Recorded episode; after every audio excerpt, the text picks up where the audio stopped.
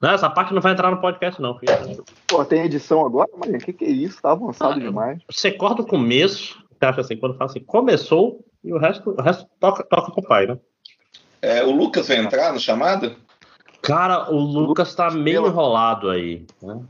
Tá. Infelizmente. Ele, não, é só. Falou, é, cara, é, tá. é, não, é só, é só para lembrar assim, que eu não tô mais a coordenação do FIC, né? Vocês estão ligados? Uhum. Tá, só para. Mas você, é o pai agora espiritual você... do FIC. você pode falar mal do FIC agora, olha só. É, eu, é, só vim para falar bobagem, falar de, de, de coxinha, de, de empadinha, pão de queijo. É, não, a você pode falar essa, mal. Fa falar mal pode falar mal da curadoria agora, finalmente. Pô, claro. Né? Pode, falar, pode falar os bastidores, as, as, histórias mais bizarras do FIC, que a gente nunca soube. É. Pode falar que bom mesmo era o FIC antigamente, hoje em dia aí tá mal pago curatoria. É, isso, exatamente. Que, que, convidado que era mala pra caralho, aqueles estrelinha oh. que você pensava. Que tem... Mas o Maurício, cara. Olha o Catena aloprando. ah, eu tenho, tenho Essa que parte não precisa cortar, não. Eu tenho que te contar uma depois, Catena. Ixi, Porra, conta agora. Não, pô, tá gravando não, né? Agora que tá gravando, que é bom, né? Não. Ah, tá gravando, então não posso falar mais nada. Para de gravar isso aqui e contar, André. Porra, rapidinho.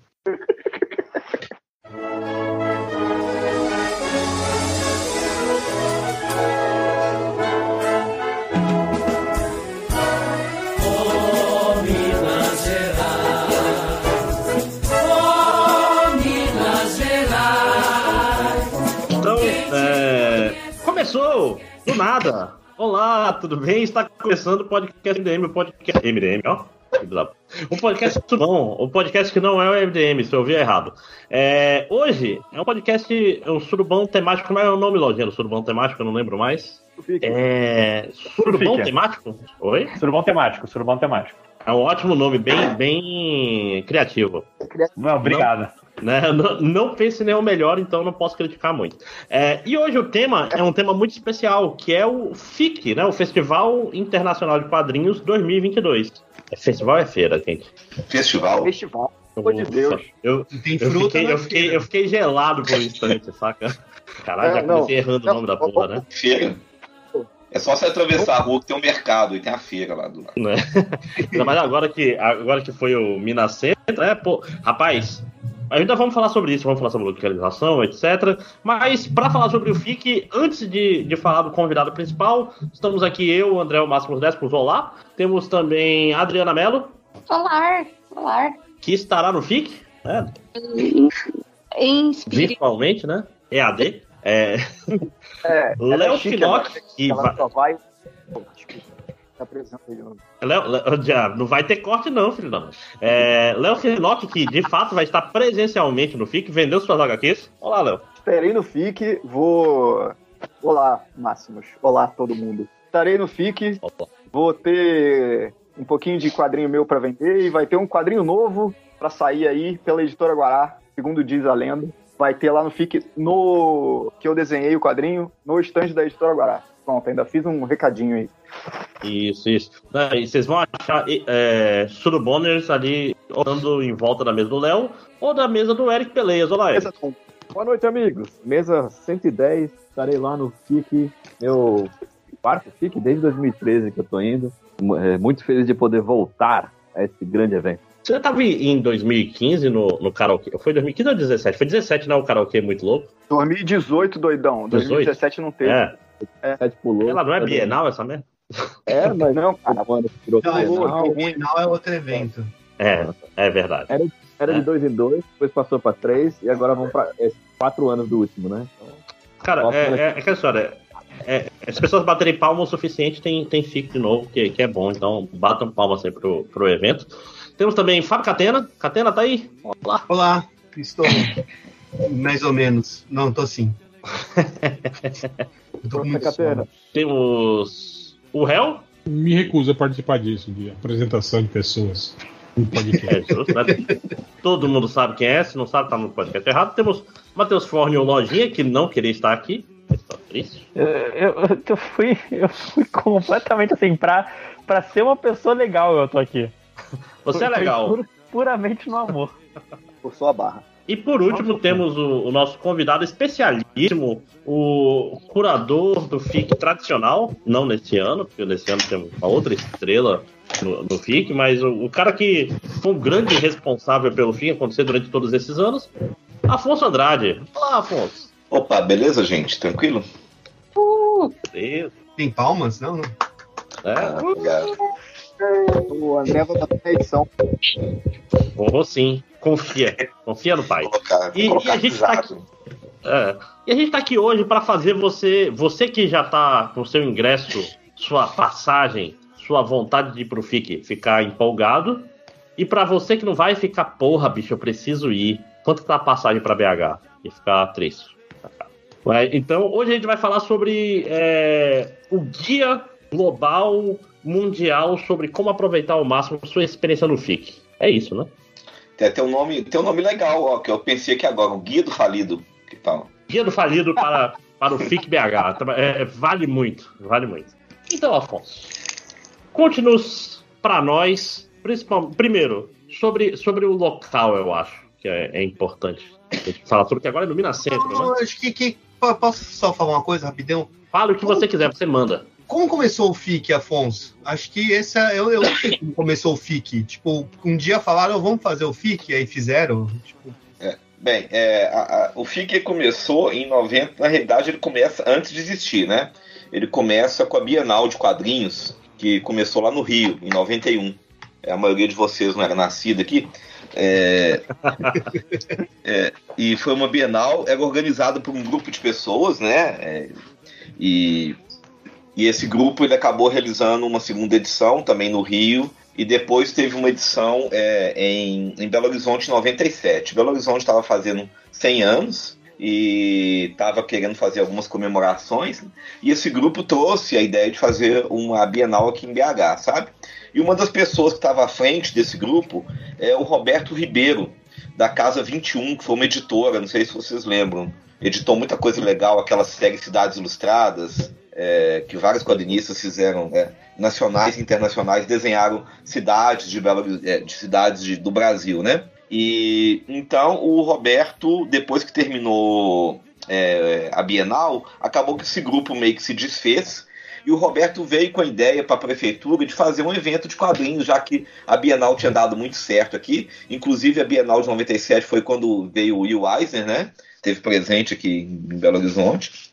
E então ele trouxe a ideia de fazer um festival de quadrinhos, a prefeitura topou, e desde 99, então, fica realizado a cada dois anos. O Roberto ficou de 99 até 2009, e aí em 2009 ele, ele resolveu deixar o FIC porque ele quis organizar um evento no Rio, a Rio Comic Con, que aconteceu em 2010 e 2011, se eu não me engano. Infelizmente não teve é. mais uma edição. Essa foi aqui, foi o Greg Capullo ou foi o Jim Lee? Cara, eu, eu lembro que foi o Manara. É, ah, eu não lembro do, do Jim Lee do Capullo. Eu lembro do Manara. Foi, o Jim Lee foi em 90 O Jim Lee foi em 90 e pouco, não foi na Rio Comic Con. Foi, ah, tá. Foi é, alguns anos antes, 15 anos Isso. Deve ter sido isso então. E aí então o FIC passou a ser realizado aí só pela prefeitura com alguns outros parceiros, né? Algumas outras parcerias é, desde 2009 com a saída do Roberto. Então isso. E eu tô no FIC desde 2005 e na coordenação eu fiquei de 2007 até 2020. Então, é aquela história, o Afonso, pelo menos os FIX que eu fui, todos estavam sob sua batuta, né? É, eu estava é, eu na coordenação de 2007 até 2020. Eu ainda continuo trabalhando no festival pela prefeitura, mas não mais na coordenação geral. Agora eu só, só dou palpite. Agora só caga a regra. É, eu só que é o melhor jeito, né? É. Melhor cargo do mundo. Só fala, tá errado isso aí, bicho. Mas aí vocês perguntaram do local, né? Sim. É, esse, o FIC, na realidade, o FIC nem sempre foi no, no, na Serraria. Ele já aconteceu na, no Centro Cultural FMG, ele já aconteceu no espaço que hoje é a Funarte em Belo Horizonte, que era chamado antigamente de Casa do Conde, e ele já aconteceu também no Palácio das Artes. Mas aí a Serraria tem sido né, a, casa aí do, do FIC no, nas últimas edições. Só que por um problema de data, né, teve aquela teve toda a questão da pandemia. Aí quando a, uhum. a, voltaram os eventos presenciais, todo mundo correu atrás de agenda e tudo. Então o FIC, é, ele está indo para o Minas Centro, que é um espaço de convenção tradicional de BH também, ali no centro da cidade, e que foi reformado há pouco tempo. É, teve uma grande reforma no, no espaço, o espaço está bem legal, assim, então vai ser aí uma, uma, bem interessante ver como que o evento vai funcionar no espaço novo. Deixa eu fazer umas perguntas bem, bem para mim mesmo. Lá é aberto? E, e vai estar tá quente? é, cara, é quente não tá não. A gente tá aqui em BH, ó, hoje tá, tá regulando entre. Deixa eu ver aqui. Agora tá 20 graus aqui em Belo Horizonte, né? Que ah, bom demais. Pra, pra você deve ser inverno, né? Aqui pra nós.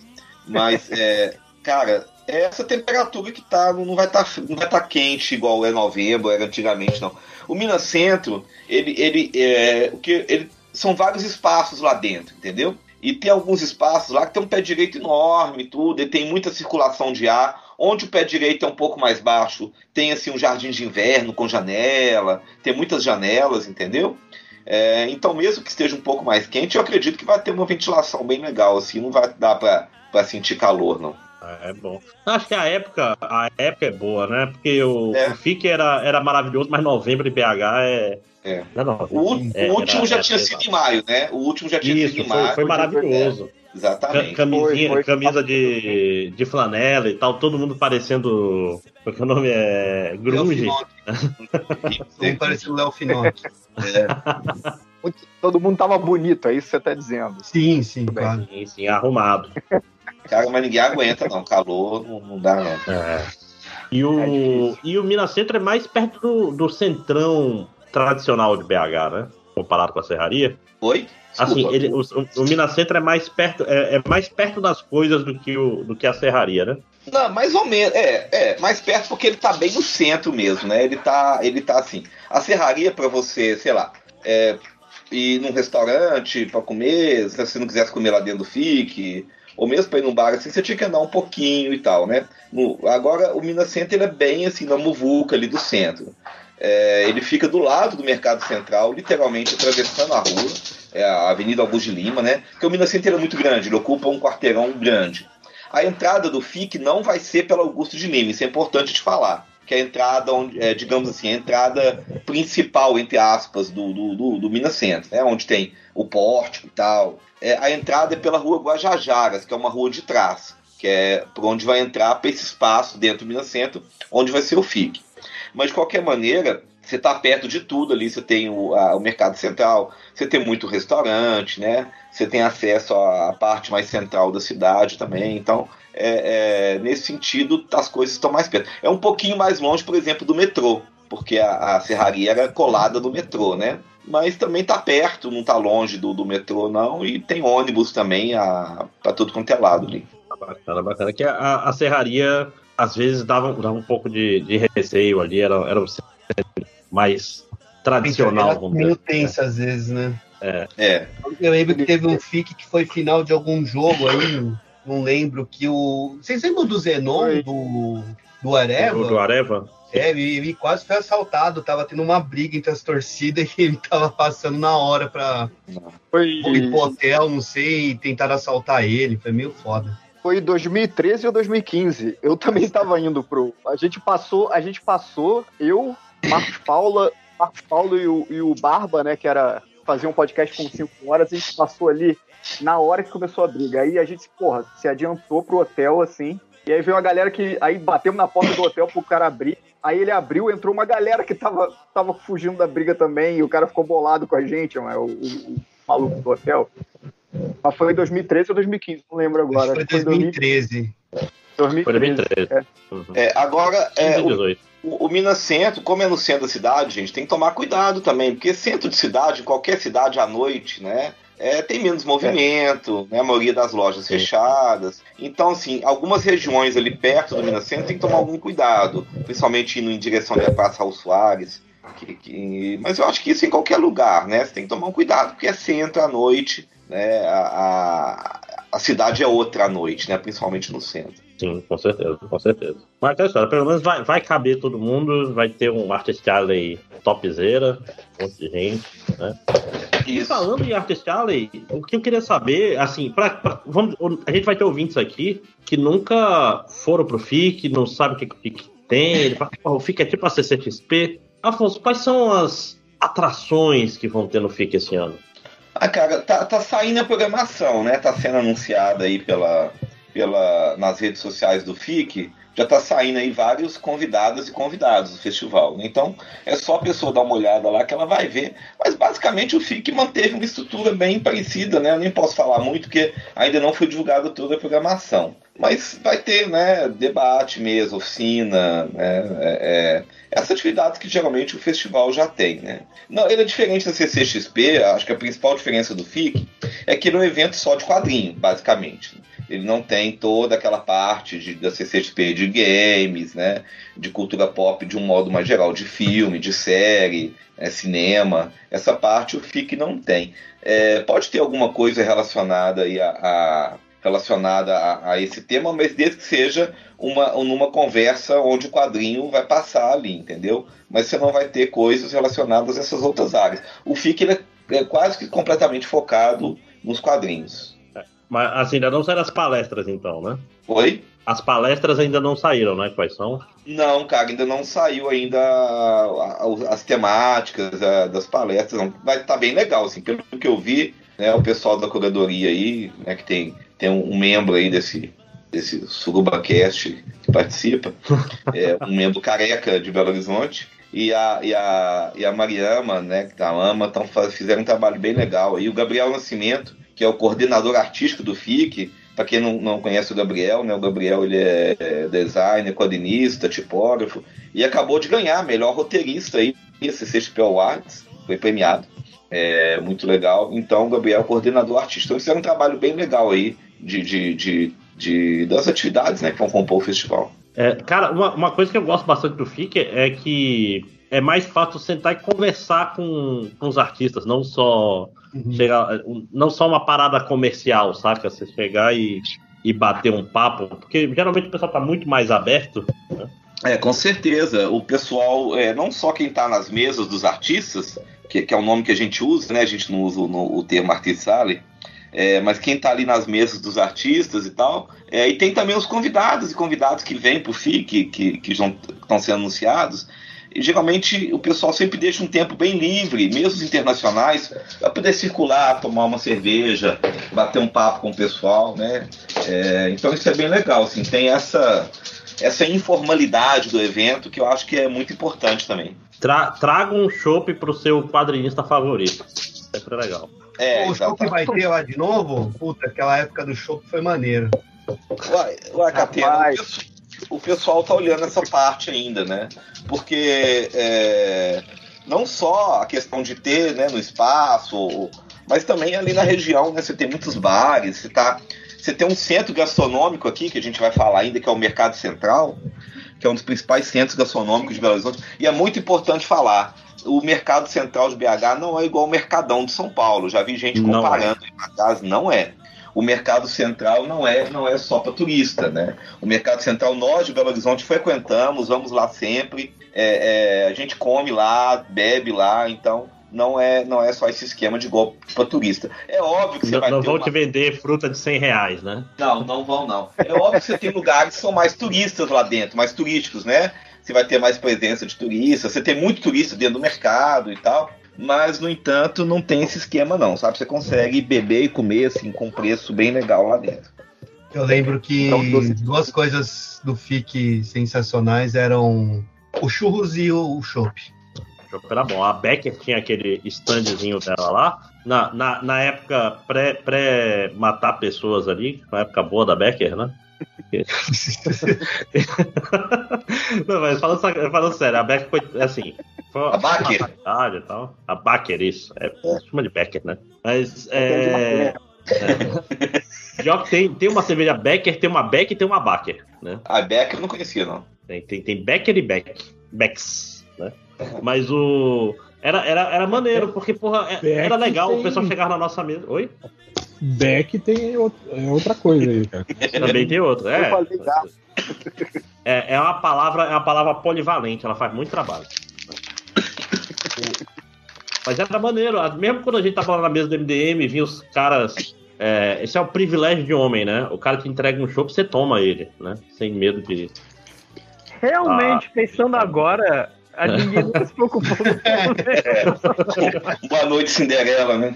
É, foi a privilégio de homem feio e liso, né? Que ninguém vai querer. Não, não vale, não vale o, o rupinol que iam botar na cerveja, saca? Aí não. Pra, pra gente, dava, a gente tomava a porra da cerveja. Bom, bom, bom demais, cara. Acho que a coisa que eu mais gostava do FIC era justamente essa sensação de comunidade que ele tem, né? Tipo, É, a gente fazia aquela piadinha, né? Que o FIC é o churrasco na laje e a CXP é o churrasco no buffet. É o fogo Não, de chão. o CCXP, CCXP é trabalho e o FIC era o churrascão na laje. Que? Rabão na live? Caraca, que aleatório. caraca, E- absurdo. E o evento é de graça, né, cara? Então, assim, a, a pessoa vai quantas vezes ela quiser lá, entendeu? Seja por Entra, bem, sai toda por mal. hora, né? Ela, ela, ela, ela pode tanto te dar chopp todo dia, como ela pode te encher o saco todo dia também, né? Então, Pode, pode. Não dá ideia não, pô, isso? Se, você vê o Live Finock lá, fica, en- enche o saco dele. Cara, e, e- e o FIC ele tem uma parada maluca que é você esbarrar o pessoal foda nos botecos da cidade. Cara, todo ano a gente esbarrava no, no, com o Chico, por exemplo, antes pelas cidades, ele parava pra tomar cerveja com ele. Eu fui duas vezes só, né? Então, duas vezes, mais que uma. Tô- das duas vezes tava lá, a gente tomando cerveja no bar, o Chico passa. O pessoal, é Chico, não sei o que. Ele parava e sentava cerveja com a gente, saca? É, é, é um negócio que definitivamente não, não ocorre na CCXP, né? é, Essa- a CCXP não pode vender bebida, inclusive, né? Não, É, mas pois eu é. acho que o André tá falando depois do, depois do, do evento. É, foi depois do evento, tipo, três horas da manhã, a gente tava lá o Chico andando, saca? E para pra tomar cerveja É, mas tem galera. a vantagem, a vantagem de que ser no centro de BH. Então, é, pô, tinha um, do lado da serraria tipo maleta, todo mundo ia pra lá e tal. O, o diferente da do XP que é um lugar mais difícil de, de acesso. Sim, sim. É, uma- uma- Não, o- Pode falar. não, fala, fala, fala. Não, eu tô falando que o maleta, porque o mercado, por exemplo, fecha seis horas, né? é, da tarde. Então, o maleta continua. é, a maleta vai continuar sendo o ponto central né, de encontro. Porque ele tá bem próximo também do, do mercado, né? Tá, tá o que? Tá três quarteirões da, da, do Minas Centro, então vai continuar sendo o ponto de encontro depois do FIC. Tá até mais É, perto, né? Então, porque o maleta, o maleta não era tão, tão perto da serraria, né? É, perto, é, Ah, tá, é tá- perto. o, o Lucas mediu diz que é a mesma distância, mas eu acho que é um pouco mais perto. Pô, é Eu- perto eu- dos dois, mano. É. Segundo o Google Maps, é mais perto o Minas Centro da, da- do Maleta do que a Serraria. É, eu acho também que é mais perto. É, e você. Combinado aí, ô, André. Opa! Temos aqui uma voz surpresa que você ouviu aí. Falou, quem é essa voz que veio do além? É Guilherme Kroll, famoso editor brasileiro de quadrinhos. Olá, Guilherme, tudo bem? Tudo bem, eu cheguei atrasado e aí o Léo falou: entra aí quando você achar que tiver alguma coisa pra falar. Eu achei que essa distância do Google, Não, Google você Maps era se eu importante. falo. Fala se você tiver alguma coisa que você quiser falar. Quanto tempo, Guilherme? Quanto tempo, né, Afonso? Faz muito, muitos, muitas horas, né? Olha, pra quem não conhece, Guilherme Kroll é o editor da Balão Editorial, né? Grande editora brasileira, né? E eu tô vendo no seu Twitter que editor você do agora tá dando consultoria na Conrad também, né? Conrad. Desculpa. Pois é. É, eu sou, eu sou sócio proprietário da Balão, sou um dos sócios, né? E, e também sou consultor na Conrad e faço outros tipos de, de freelas em geral no mercado editorial, né? E também sou autor agora, autor de livros infantis, além de, de editor, né? Em breve vai ser um livro com o Léo Finocchi, daqui do, do grupo. Fiquem de olho. E- Teve um conhecido nosso também, né? Ou não? é, teve com o Thales eu editei, né? O Thales ele fez um, um, um livro infantil com, com um desenho do Elcerdo, né? E a gente edita quadrinhos, faz, faz quadrinhos, dá aula de quadrinhos, conversa sobre quadrinhos, consulta quadrinhos, é nossa vida. Então o FIC é, como, como o Léo falou, nosso grande churrascão da loja, festa da firma. Eu costumo falar festa da firma. Você vê todo mundo num tom mais descontraído, né? E esse ano eu, eu sou um dos convidados do FIC na, na rodada de negócios, que foi um, um negócio que Tipo um começou... a Shark Tank nerd, né? é, mais ou menos, né? Mas uh, que o Shark Tank você faz o pitch pra todo mundo, né? Na rodada de negócio do FIC é mais o speed date, talvez. Nerd. E começou no FIT de 2013, né, Afonso? A rodada de negócios? É, eu acho que foi. Eu acho que essa já é a, é a quarta edição da rodada né, do FIC. É, isso, explica, explica melhor pra galera que tá ouvindo aí, que não faz ideia do que rolou, o que é a rodada de negócio do FIC. Cara, pode falar, Guilherme. Pode falar, pode falar. É, eu ia falar assim, é, alguns editores são convidados para participar disso. Qualquer artista pode se inscrever e oferecer o pitch dele, é, o inglês necessário, né? A proposta de trabalho dele, né? Para publicar nessa editora. Então, os editores falam o que eles estão procurando, os, os artistas vão. E o Sebrae, que organiza a rodada de negócios, né, ele, ele faz um, um encontro assim, entre os artistas e os, e os editores, né? De acordo com o que ambos estão procurando. Tanto o artista procurando uma editora, quanto a editora procurando um artista.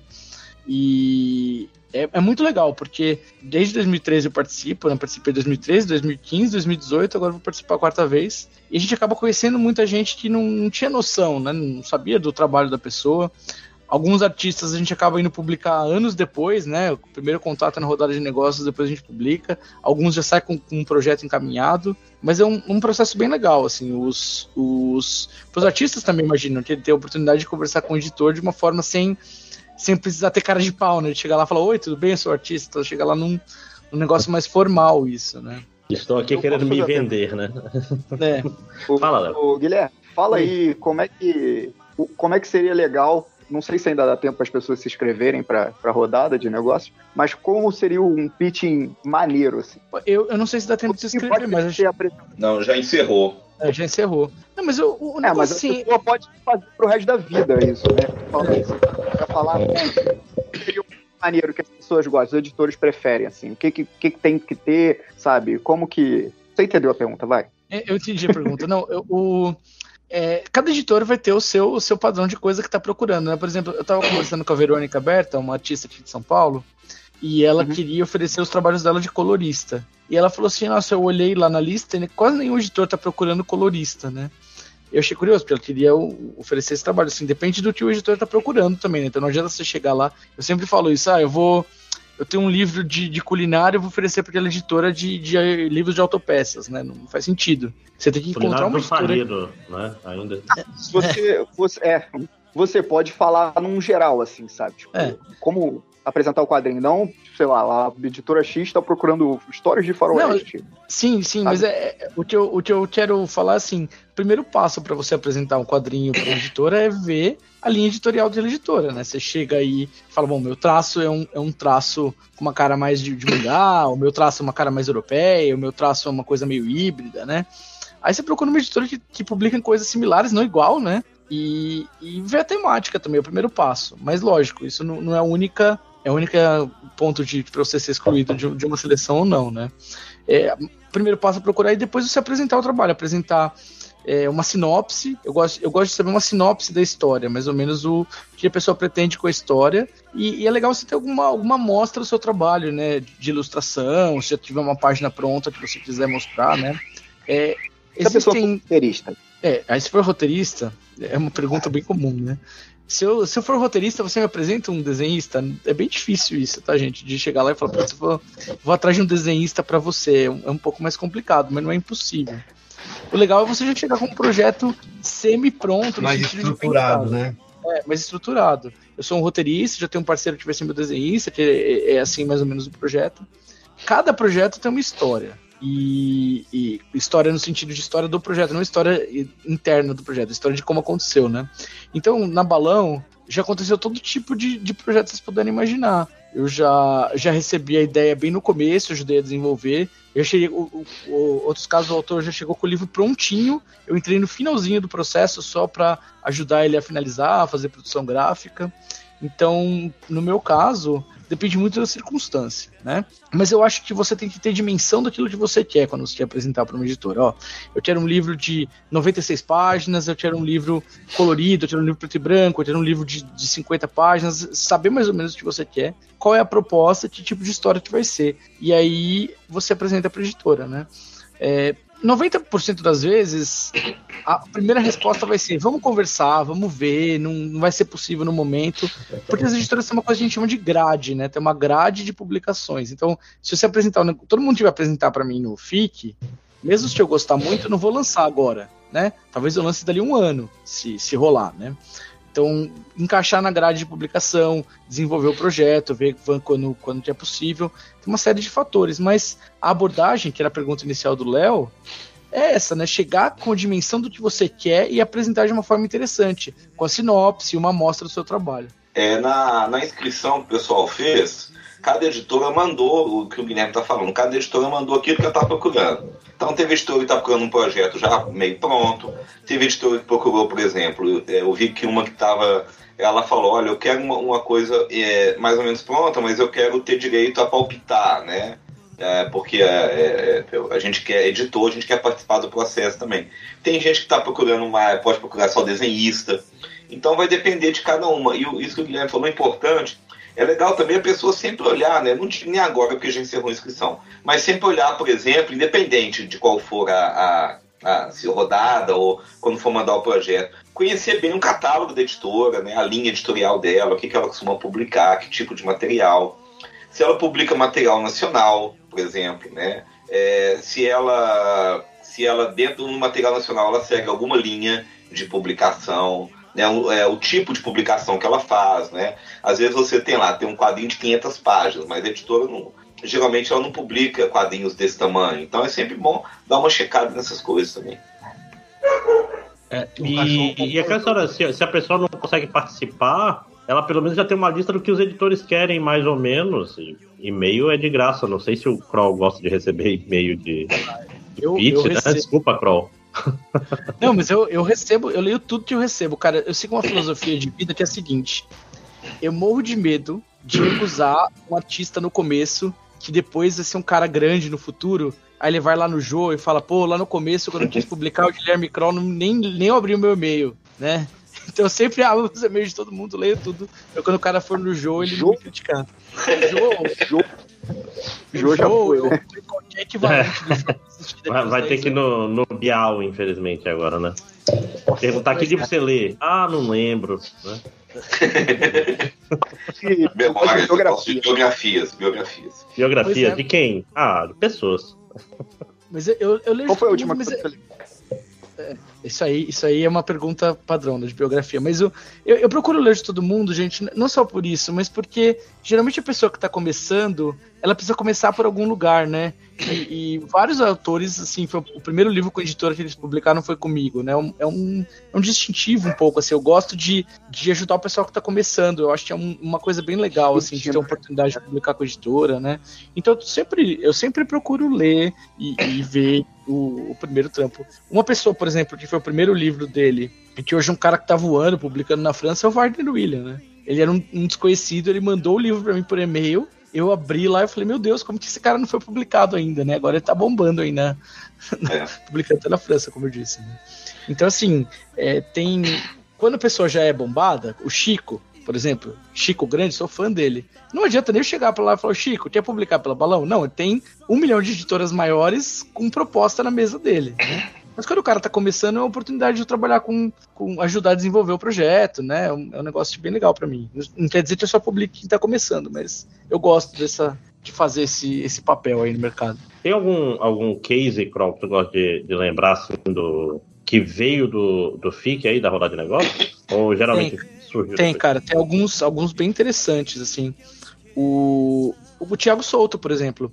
O Thiago Souto, eu conversei com ele no FIT de 2013 ele tinha o, o, livro Labirinto, que depois ele publicou pela Mino, mas eu conheci ele lá no FIC e depois a gente lançou o, o por muito tempo tentei me convencer de que te amava, saiu pela Balão uns anos depois, né? Eu conheci ele lá, não, não ele antes disso, né? E, e foi um, um, cara que é um cara muito bom, assim, ele não precisaria ter ele já, tinha, tipo, estrada como ilustrador, né? Não, não, precisaria nem ter falado comigo via rodada de negócio, poderia ter, ter me abordado em outras circunstâncias, mas ele quis fazer o pitch por lá, foi bem legal. Tem algumas outras pessoas que eu conheci por lá que ainda não rolou, mas que eu gostaria de publicar ainda. Notadamente, por exemplo, o Felipe William e Melissa Garabelli. Conheci eles também na rodada de 2013 e o trabalho deles é incrível, eu sou fã deles e eu, toda vez que eu encontro com eles eu falo, nossa, quero fazer livro com vocês, gente. Vamos, vamos ah, fazer isso acontecer. A, a, Ana tu não conheceu na rodada também? Não, não. A Ana eu conheci na ah. CCXP. Foi, foi por acaso. Ah, tá. Ah, eu achei que tinha conhecido na rodada. Ah, teve algumas pessoas que eu já conhecia que foram falar comigo na rodada, tipo a Marília, Marília Bruno. Eu já conheci ela, ela foi lá oferecer na rodada. Eu falei, o que você tá fazendo aqui? Você vai na minha casa, você podia me oferecer na minha casa, né? Mas enfim. Você ia falar alguma coisa, Afonso? Não, não, é, é, é legal, né? O Thiago, tá, todo, todo mundo que o Guilherme citou isso são, são, são pessoas muito boas, né? É, é legal, né, saber que é isso que é importante, nem sempre esse resultado ele é imediato, né? É, a gente, o mercado editorial é muito complicado, né? As coisas são às vezes realmente mais lentas mesmo, as editoras não têm condição de, de publicar tanta coisa assim, né?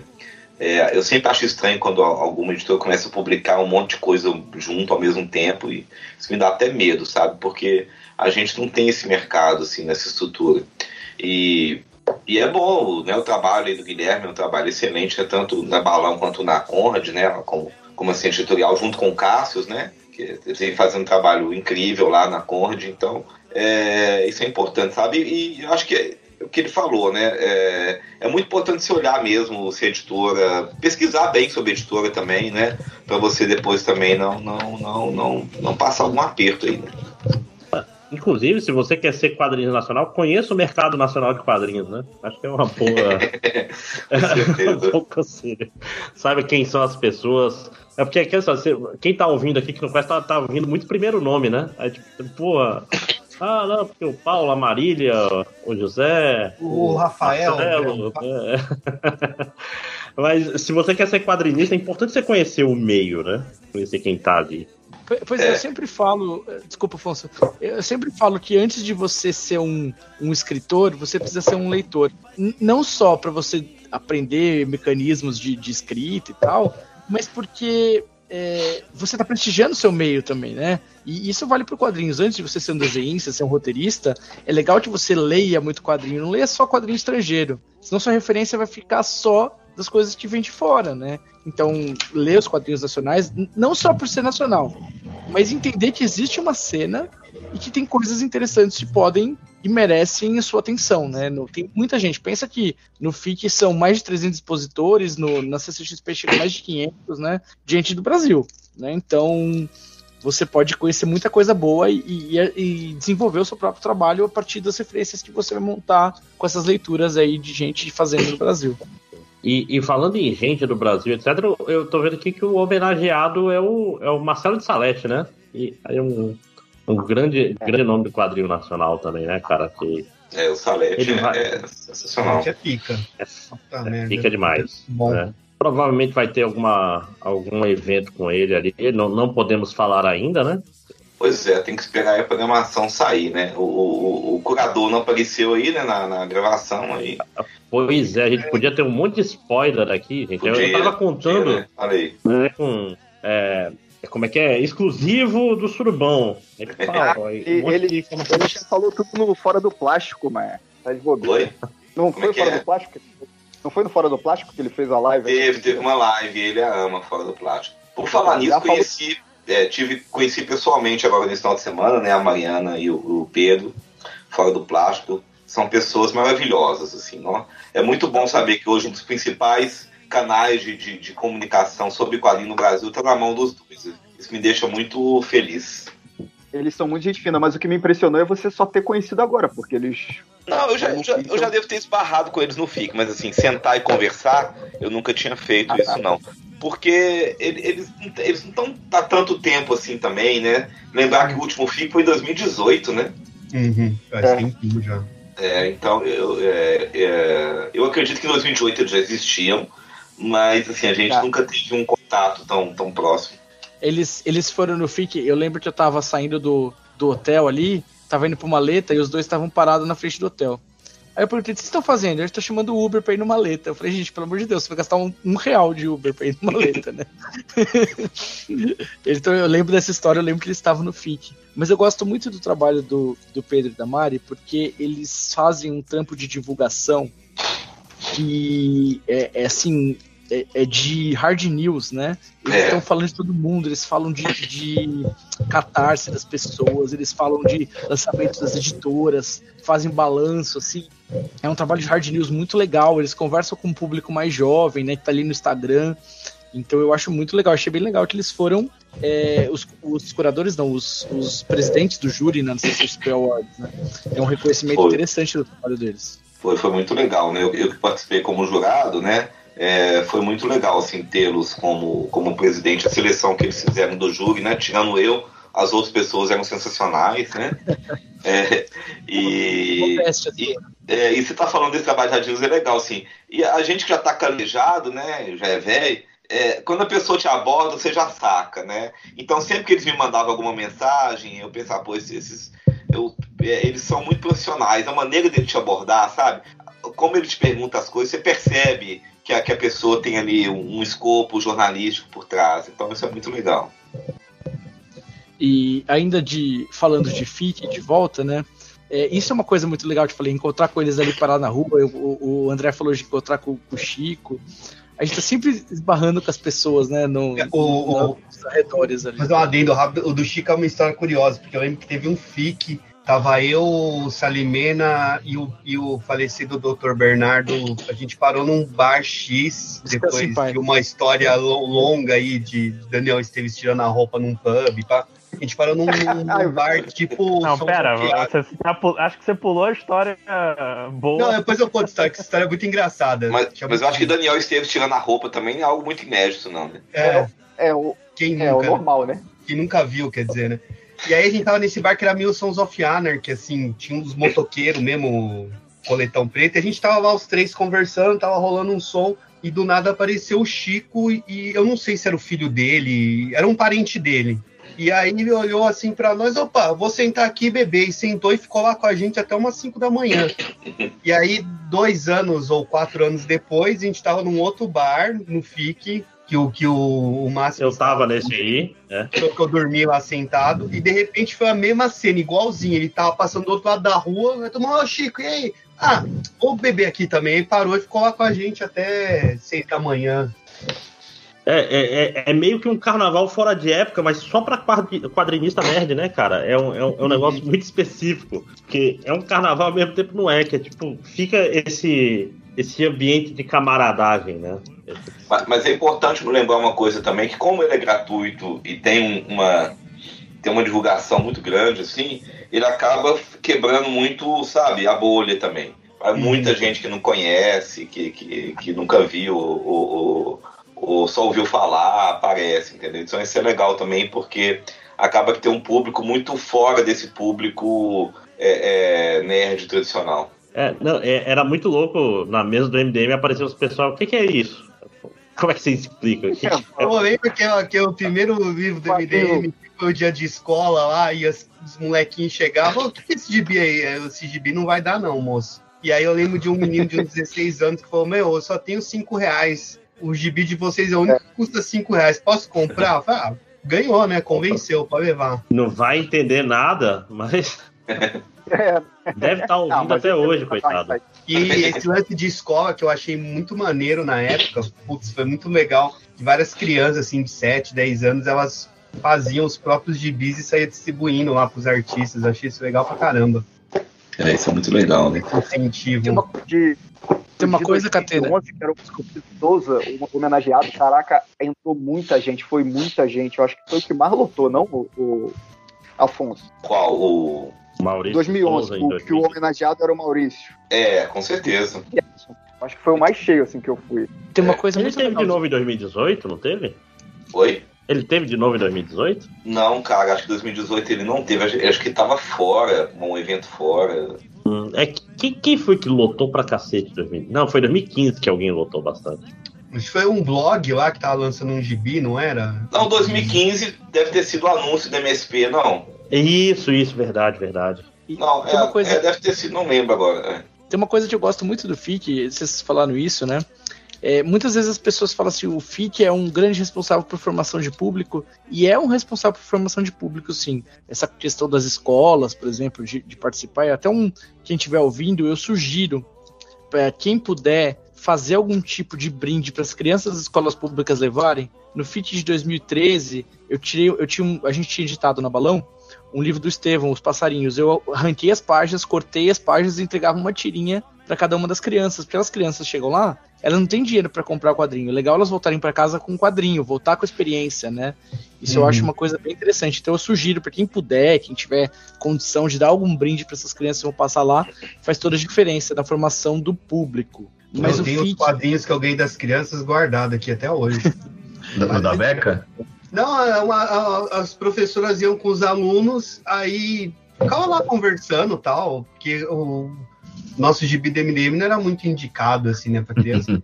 pra e aí ninguém. ficava conversando, fazia desenho pra, pra criançada, e aí tinha umas crianças que, ah, eu produzi uma revistinha, posso te dar? E aí dava, e era um, um gibizinho manual mesmo, assim, tipo, de canetinha, lápis de cor, aí ficava com mó dó, não, pô, original, e, mas a- as crianças faziam questão e ficavam felizes de você aceitar. Mas isso De que as crianças estão fazendo, faziam, Catena, é, é o que eu sempre sinto quando alguém vai pro FIC, algum au- autor de quadrinhos vai pro FIC, sem estar com um trampo novo, ou, ou tá com um trampo meio antigo, assim, ah, não, não tô com um trabalho novo pra apresentar, volta pra casa com vontade de produzir. Todo mundo volta do FIC, falando, nossa, eu quero fazer um quadrinho novo, eu quero voltar no, daqui a dois anos com meu quadrinho. É, é Uhum. porque o FIC forma autor. É, é a maior, é a maior coisa do FIC todo mundo quer ser autor de quadrinhos quando vai pro FIC. Todo mundo quer participar daquela festa. Então, assim, eu sou um defensor do FIC até a morte, porque todo mundo que vai pro FIC volta querendo fazer quadrinhos. E pra ter quadrinho, precisa ter gente fazendo quadrinho. O FIC é um grande responsável por isso. E aquela história, nada contra a CCXP, mas o, o FIC ele tem um, um espírito completamente diferente, né, cara? Um espírito mais cooperativo, um espírito. Convidativo também. É, não, não, é um, não é um espírito fanzine, mas é um negócio mais aconchegante, sabe? sabe? Por isso que eu falo, você chega, você conversa com o autor, o autor vai lá falar sobre a história dele e bater um papo sobre outras coisas às vezes, saca? E é mais, é mais aconchegante mesmo. né? É, eu, é isso 100% que o, quadrinhos, né? É. Isso que o Guilherme falou é legal porque, por exemplo, a pessoa que está querendo começar a fazer, ela chega lá, ela vai encontrar centenas de quadrinistas, cada um com um estilo diferente, com uma publicação diferente. Vai ter desde do, do, um fanzinezinho mais básico até um quadrinho de capa dura, de não sei quantas páginas, em papel especial e tal. Então, assim, ele vai ter contato com uma gama de estilos de publicação, de jeito de fazer, de temas. Então, assim, estimula a pessoa, né? Porque é, com isso ele vê, pô, o que eu faço tem a ver com isso aqui. Então é possível que eu continue fazendo. Então isso é muito legal. Uhum.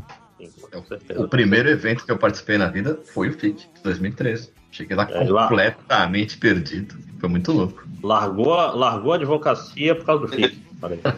Foi, foi- foi- já foi lucro pro Brasil, Afonso. Que um É, isso, advogado já, isso é isso que eu ia falar. Advogado a menos. Ah, mas que é legal. É, Eric né? Pelé está de volta. Né? É, já, já fiz o neném dormir, desculpa. Fui voltar. Não, não. que- Prioridades tá muito certo aí. né? Guilherme Kroll tá aqui, pô, tô, tô feliz. Hoje Tá, só tá, tem tá amigos. cheio, cheio de Rogar gado elegância no rolê. e- é. É, Cara, outra coisa que o FIC me apresentou foi o macarrão frito. É que vocês estão muito sérios nos assuntos, tem que É, conversar. vamos falar Eu de comi é, pizza bolonhesa. Porra, lá no, sete. no, no Ma- Maneta não, Maleta lá, mano. Tinha esse macarrão Maleta. frito, Era bom, era bom demais. Cara, eu comi. Tinha um lugar que tinha uma moela confitada que eu comi em 2015. E aí em 2018 eu voltei no lugar, o lugar tinha fechado. Eu quase chorei. É muito Moela? Moela, moela. Moela, moela de da galinha. hum, que apetitoso. Nossa, que delícia. Uau. Não era um tinha gosto comum também aí em outro. aí em São Paulo? em- Aqui em São Paulo é, sim. Mas como você, você viu pela reação do Eric e do Catena, que não é todo paulistano que gosta. né? É. Não, Eu experimentei, na verdade, né? cara, eu Não, não, não, gosto de coração de frango e a galera fica chocada. Aqui, ó. Eu fico- Vamos estou- falar de comida. Vamos falar de comida. Vamos falar de giló, giló com, Giló. com fígado. Eu, eu só antes, antes disso, porra, Catena, vai se fuder. Quem não gosta de Eu coração não de gosto de frango? coração de frango. Aqui, ó. Não gosto. Também não gosto, não. É o seguinte. Ah, não. O mercado é central, né? o mercado central, derruba. o, o mercado central, ele, ele, ele antigamente ele era todo aberto, sabe? Ele não tinha cobertura nem nada. E aí fizeram lá pelos anos, acho que anos 50, 60, fizeram a cobertura do mercado. Então ele manteve a estrutura interna dele, que é uma estrutura meio maluca. É, são vários, são vários círculos, entendeu? É, os corredores são círculos. É Então fácil você se perder demais, ó. você se perde lá. Eu, eu, eu, né, eu frequento o mercado há, sei lá, mais de 30 anos. Eu me perco até hoje lá dentro. Mas vamos lá. É, entre o círculo, é, é, ligando um círculo no outro, você tem uns corredores estreitos. Geralmente nesses corredores você tem uma série de bares, entendeu? Que não tem cadeira, não tem porra nenhuma, você tem que ficar em pé. É, e lá eles servem, além da cerveja gelada, eles servem um prato típico lá do, desses bares do mercado, que é o fígado, né? Fígado bovino com giló e cebola. Que é para quem Na gosta. chapa. É, na chapa. Tem duas coisas aí que dividem opiniões, né? Fígado e, e, e giló. Mas é uma maravilha, dá uma chance porque vale muito a pena. Você toma uma cerveja gelada ali e come um fígado com giló. E onde nesses corredores tem a sequência de animais vivos sendo vendidos? Porque eu, eu- É, foi é, muito chocante quando mais passei externo, por né? lá. É no corredor externo, você vai seguindo, aí tem uma parte do corredor externo, é, eu não vou falar final porque é um círculo, né? Mas tem uma parte do corredor externo que é só, é só venda de, de bicho e tal, galinha, essas É, coisas. mico-leão, essas coisas. Fica longe do bar, assim, fica do lado dos bares, não. E Vender o mercado tem uma parte também é, mais de bares, que não são esses da. Não são esses do, do Giló, são uns que você é, tem mesa, você pode almoçar, né? Você, aí tem vários, tem vários, tem vários. O que eu gosto mais lá é, é o Casa Cheia, que ele é um, um- ele fica na parte superior assim, são, o mercado ele tem tipo uma, um segundo andar assim, que é que tem um corredor com muita coisa de artesanato e tem um casa cheia. E lá, cara, ele tem vários, eles têm vários é, tiragostos e, e pratos. Ele já ganhou várias vezes uma competição que tem aqui em BH que chama Comida de Boteco. Ele já foi vencedor e tal. Mas uma, é, a dica que eu dou é que lá sempre tem um PF do dia. E o Hum. PF é o prato com preço melhor e que você come muito bem. Sabe aquele PF tradicional, com aquele bife, arroz, feijão, aquele Uhum. macarrão feito com, com, com massa de tomate, óleo, assim. Ele é muito bom. É, pode pedir também os pratos do cardápio. Eles colocam cada dia um prato é, mais famoso deles no, no- no dia, que fica um pouco mais barato. Mas vale a pena aí. E falar em giló, tem uma outra iguaria também do mercado, que é a empada de giló com carne, que é maravilhosa também. É, chama Ponto da Empada, que é a melhor loja de empada de Belo Horizonte, que fica lá no mercado. Você falou de Giló, Afonso. O, acho que o Léo vai lembrar disso. Teve um Rio Comic Con que nenhum dos, dos barracas de comida conseguiu alvará. A única que conseguiu era de Giló frito. Só tinha Giló frito pra comer. Lembra disso? Não lembro disso, não. Como Giló, É o nome do Giló. passarinho. Eu, eu- eu tenho saudade de um desses lugares do, do, do Mercadão que recebi é, massagem do Ultra enquanto eu almoçava. Pô, vai, pô, caraca, eu- Passagem do Peru, eu fiquei, quê? Tam- também. Tam- Também, mas, foi, mas não foi no mercado, né? É, o, o Mercadão, cara, é, é gostoso demais porque é muita gente e é muito diferente do mercado de São Paulo nesse sentido, né, cara? Porque você se sente acolhido, ele não é. Qual é a palavra que eu procuro? Opressivo. Mas- né? Muitos mas- mercados mas- centrais. Mas eu- só uma dica aí para os marinheiros de primeira viagem. Não rola golpinho lá, não? Tipo sanduíche de mortadela, golpe da cesta de fruta. Já foi. Rola, rola não, Já rola foi. não, Will. Rola É. não, rola não. Claro que Só você vai ter. em Minas que o mineiro é educado. Não, rola assim, você vai achar algumas coisas lá que é mais caro do que, sabe, na loja que você vai atravessar a rua e vai comprar, entendeu? Algumas coisas realmente são mais caras. Por exemplo, fruta, legume lá, não vale muito a pena comprar lá pra você que tá fazendo feira, entendeu? É, tem gente que faz feira lá dentro, que compra, muita gente que mora ali no centro, que, que compra há 50 anos no mesmo feirante ali. Mas assim, de um modo geral, não é nada exorbitante, não, cara. Você vai comprar um queijo, um doce, É, É, o é que queijo, for. doce de leite e cachaça. Vai, vale a pena comprar lá? Que são as coisas que o cara vai comprar em Eu- Minas. Cara, eu cachaça que eu depende. comprei cachaça lá. Cachaça depende, depende da marca, entendeu? Óbvio que lá vai ter as marcas mais voltadas para turista mesmo, que são as mais conhecidas, Vale Verde e tal. Vale verde. é. Mas é, se você quer uma cachaça mais barata, talvez não vai ser lá que você vai encontrar. Né? Porque cachaça em, em- em Minas é igual, é igual o queijo, né? Se cada, cada esquina tem gente que faz. É, se você tiver um fornecedor de confiança, porque tem que tomar cuidado, porque cachaça, né? Pode até matar se ela for mal feita, né? Então tem que tomar muito cuidado. Mas se você conhece alguém que faz, que tem um conhecido que faz, aí vai sair mais barato, cara. Mas lá acha, acha também as cachaças de marca e não é nada assim. cachaça de turista, né? Vai lá, compra uma Vale Verde e dá de presente pro seu pai. Aquela cachaça que vem dentro de uma caixa, que não sei o que, isso vai ser mais caro mesmo. E tem loja que você bate o olho e você sabe, essa loja é pra turista, entendeu? É, mas É, o mais cara é que- tranquilo. Pro- O mais é O que, que você. O que, que você recomenda, Afonso, pro cara que vai lá, fez uma graninha vendendo quadrinhos e quer trazer um presentinho pra família? De volta de São Paulo, né? É, no caso. Fique em BH, o presentão que ele vai dar. Ué, cara, que gosta de cachaça, doce de leite, um bom doce de leite, vale a pena, um queijo, né? Lá tem umas lojas de queijo muito boas. Tem até tem uns queijos mais gourmet, aqueles que ganham um prêmio na França, melhor queijo. Porque os melhores queijos do Brasil são daqui, né? De Minas. É, eu- o, o queijo da Serra da Canastra foi eleito o melhor queijo do mundo esse ano. É, vive ganhando prêmio. Então você vai achar essas marcas lá, sabe? Você vai achar e você consegue pesquisar o preço e comprar num preço legal, porque tem várias lojas. Então é isso, traz um doce de leite aí, um. um, um, um Doce de leite de viçosa na lata. É, um, é, Cara, eu chego em BH, eu compro uma lata de 900 gramas pra eu comer enquanto eu estou na cidade. Toda a vez. viçosa tá caro, viu? É, imagina. Viçosa, Era 10 reais Outra pra- 15 anos Voltando atrás. pra né? casa, né? viçosa tá uns 30 conto uma lata de doce, cara. Cara, Léo é um doce mágico, doce de leite que não enjoa. Vai comendo, vai comendo e não, Cara, não eu não enjoa. Eu, eu, eu quero saber qual é o melhor queijo pra comprar aí. Os melhores. Cara, o queijo é o seguinte: o, o- no segundo corredor tem várias lojas de queijo. O que, que você vai fazer? Você vai provar. Porque eles te dão um pedaço pra você provar. E aí você escolhe o melhor. Mas tem um queijo, tem um queijo de marca. Pode falar, Léo. Não, eu falar, não vou nem mais almoçar lá, só vou ficar provando queijo. É, uai. Porque tem um queijo de marca, igual o Guilherme, igual o Guilherme falou, Serra da Canastra e tal. É, vem com rótulo, é aquele queijo né, ma- mais curtido. Mas tem esse queijo comum, Minas, mais, mais comum, que você vai nesse segundo corredor e você prova. E tem doce de, a granel também. A dica: quando você for comprar doce de leite a granel, ele é muito mais barato do que o doce de leite de lata de marca. Pede para experimentar o doce de leite talhado. Não sei se vocês conhecem. Acho que Não. em alguns lugares chama natado. Ele, vem- ele tem uns carocinhos no meio do doce de leite. né? É, ele tem um sabor um pouco mais assim, mais acentuado, que é o que eu mais gosto, inclusive. Eu compro de um, aqui perto do, de Belo Horizonte, tem um lugar que eu vou sempre, eu compro lá. É, então, é, vale a pena, cara. É, você provar e aí você compra o que você vai achar mais gostoso. Então, o certo não é comprar no aeroporto. Ah, não, é, com certeza.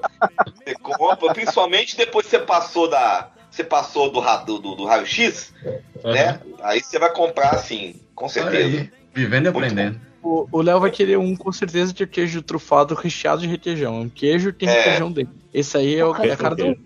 Que- A melhor coisa-. Eu amo requeijão, mano. Ah, então quando você for comprar requeijão, Léo, fica a dica aqui, ó. Dois tipos de requeijão que você vai achar muito bom. O requeijão com, com, com a rapa. Você já comeu desse? Não. Eles tiram a rapa, a- a- o tacho onde você faz o requeijão. Quando terminou, eles, eles, eles rapam fundo, aquele queimadinho, e mistura dentro do requeijão, aquele pedacinho queimadinho, entendeu? É o, é o, é o requeijão, esse, esse tipo de requeijão. E o outro, você vai procurar lá no mercado o requeijão do norte ou requeijão, é, requeijão moreno, que é um requeijão típico do norte de Minas. Ele, ele, é, ele é mais escuro, entendeu? Ele é meio amarronzado. Se você nunca comeu, prova pra você ver. Eu não Tá muito bom essa dica tô anotando tudo. É o único requeijão que existe, cara. Pra quê se a gente pode comer? É. Não, é pra quem tá no pique, fica no mercado comendo. E aquela Pra jujuba. organizar bem, dá pra ficar quatro dias sem almoçar, ó. Ó, Esse é E aquele doce que parece um- um- uma geleinha de, de cachaça, como é que chama aquilo? a geleia de cachaça. Puta, É um bom nome. É, bom o nome descreve o que é o doce, exatamente. Exatamente. cara, chegou uma menina na minha mesa e falou: Quer experimentar? Eu falei: Ah, dá, vai. Rapaz, se ela não sai daquilo, se não sai de perto, vai ficar comendo a tarde inteira. Eu, no último FIC, o André Ornelas me levou um, um pote de torresmo gigante, assim, que ele mesmo Nossa. fez. Mas no primeiro FIC que eu fui, eu comi um, um torresmo que tinha, sabe aquela marca do, do tombo do porco? O, o porco marcado na fazenda com um negócio azul, com uma tinta azul. Eu peguei o torresmo que tinha essa tinta azul do porco. Eu falei, meu Deus do céu, que coisa maravilhosa. mas isso é o melhor, se pegar com um pelinho ainda. Nossa. É, o Rod, Tetinha, Eu presto já a barba, né? Como o- É, é, o, o Rod sempre contava essa piada, né? Do, do viver um torresmo e um Uma presto porção de barba. torresmo e um É pra você tirar o pelo, né? Do, do porco. A gente foi no. com tetinha massa. A gente foi num, num lugar uma vez, aí eu e o Denis Mello e mais algumas pessoas, eu lembro do Denis Mello. Compramos um torresmo lá e sobrou. E o Denis Mello mandou embrulhar e levou pro hostel. Aí ele deixou lá na cama deles, sete horas da manhã, o Daniel Esteves acorda, vê aquele torresmo e come, frio mesmo. Nossa senhora. É, tem um. Tem um- uma história disso em quadrinhos, né? Do. do o FIC não lançou uma vez um. Foi um catálogo. Isso, e tem essa história do torresmo aí do É, o. Daniel, ele viajou no tempo correndo, comendo torresmo estragado. Cara, é sensacional. Muito sentido. Agora, eu não gosto desse torresmão, não. Eu gosto do torresmo pequeno, entendeu? É, eu gosto Sim. mais do pequenininho. Por, assim, mais, mais, É, mais é. croque, croque. pequenininho Baconzitos. Na- aqui em Manaus tá na moda o torresmo de rolo, né? Que você enrola assim a panceta e frita de uma vez. É, aqui, aqui, aqui perto de casa tem isso aí também. Uhum. Tipo, de domingo faz fila aqui no açougue pra comprar essa parada aí. Mas, mas Ah. e o tropeiro bom? Tropeiro bom, É né? isso. que eu acho tro- Cara, o, o Casa Cheia tem, mas assim, tropeiro, qualquer lugar você acha um tropeirinho bom em Belo Horizonte, entendeu? É meio que um prato, um prato típico. Pra quem tiver um tempinho, eu indico também, ali no centro da cidade, tem um Café Palhares. O Café Palhares, ele que inventou um prato que chama caol. Não sei se já ouviram falar. Não. Que é, ca- é cachaça, arroz, ovo e linguiça. Que é uma Olha. delícia. É, é um. Não tem como errar, Caralho, é né? a cara de Minas Gerais mesmo, né? É um botecão tipo. tipo Esse é, esse é lagreca total, né? Do, É. É, greca. Ca- cara, você senta no balcão, entendeu? Não tem mesa no balcão. E você manda ver esse prato, cara, que é muito bom, é super tradicional. O Café Palhares aqui em BH e o Cal. Você vai achar várias versões dele em outros lugares, mas o, o Café Palhares é o inventor e o, e o, mais, o caol mais tradicional de Belo Horizonte. E perto do mercado também, você vai achar ali é, o caldo de Mocotó também. Os melhores ficam ali na Avenida Paraná. Né, no início da Avenida Paraná ali, você vai achar os botecão que vende o, carne, o caldo de mocotó, acompanhado, obviamente, de uma caracu, né? E de um outro cordão. E, e cabe um- uns avisos também, né, Afonso? Toda vez que o mineiro falar pra você é logo ali, não é logo ali. É, É muito longe pra caralho. É, logo ali são é, no mínimo uns 3 quilômetros, né? De subida. Eu nunca vi uma cidade que só tem subida, não tem descida. É impossível isso, mas é. Na volta. Você olha pra Belo Horizonte e 2000. fala, não é possível que essa cidade é planejada. não, Os caras planejaram você essa vai é subida. subida e na volta vira descida. Na volta é subida também, Catena. Eu não entendo. cara. É, exatamente. é, é o fenômeno físico. O, o Afonso, eu fui, 2011 sofri isso aí. uma, uma vez eu fui a Minas a trabalho na, na Patrus, sabe? Essa, Sei. É da Conceição Contadora. E eles levaram a gente pra comer num restaurante que só servia. É isso que vocês falaram agora há pouco, caramba.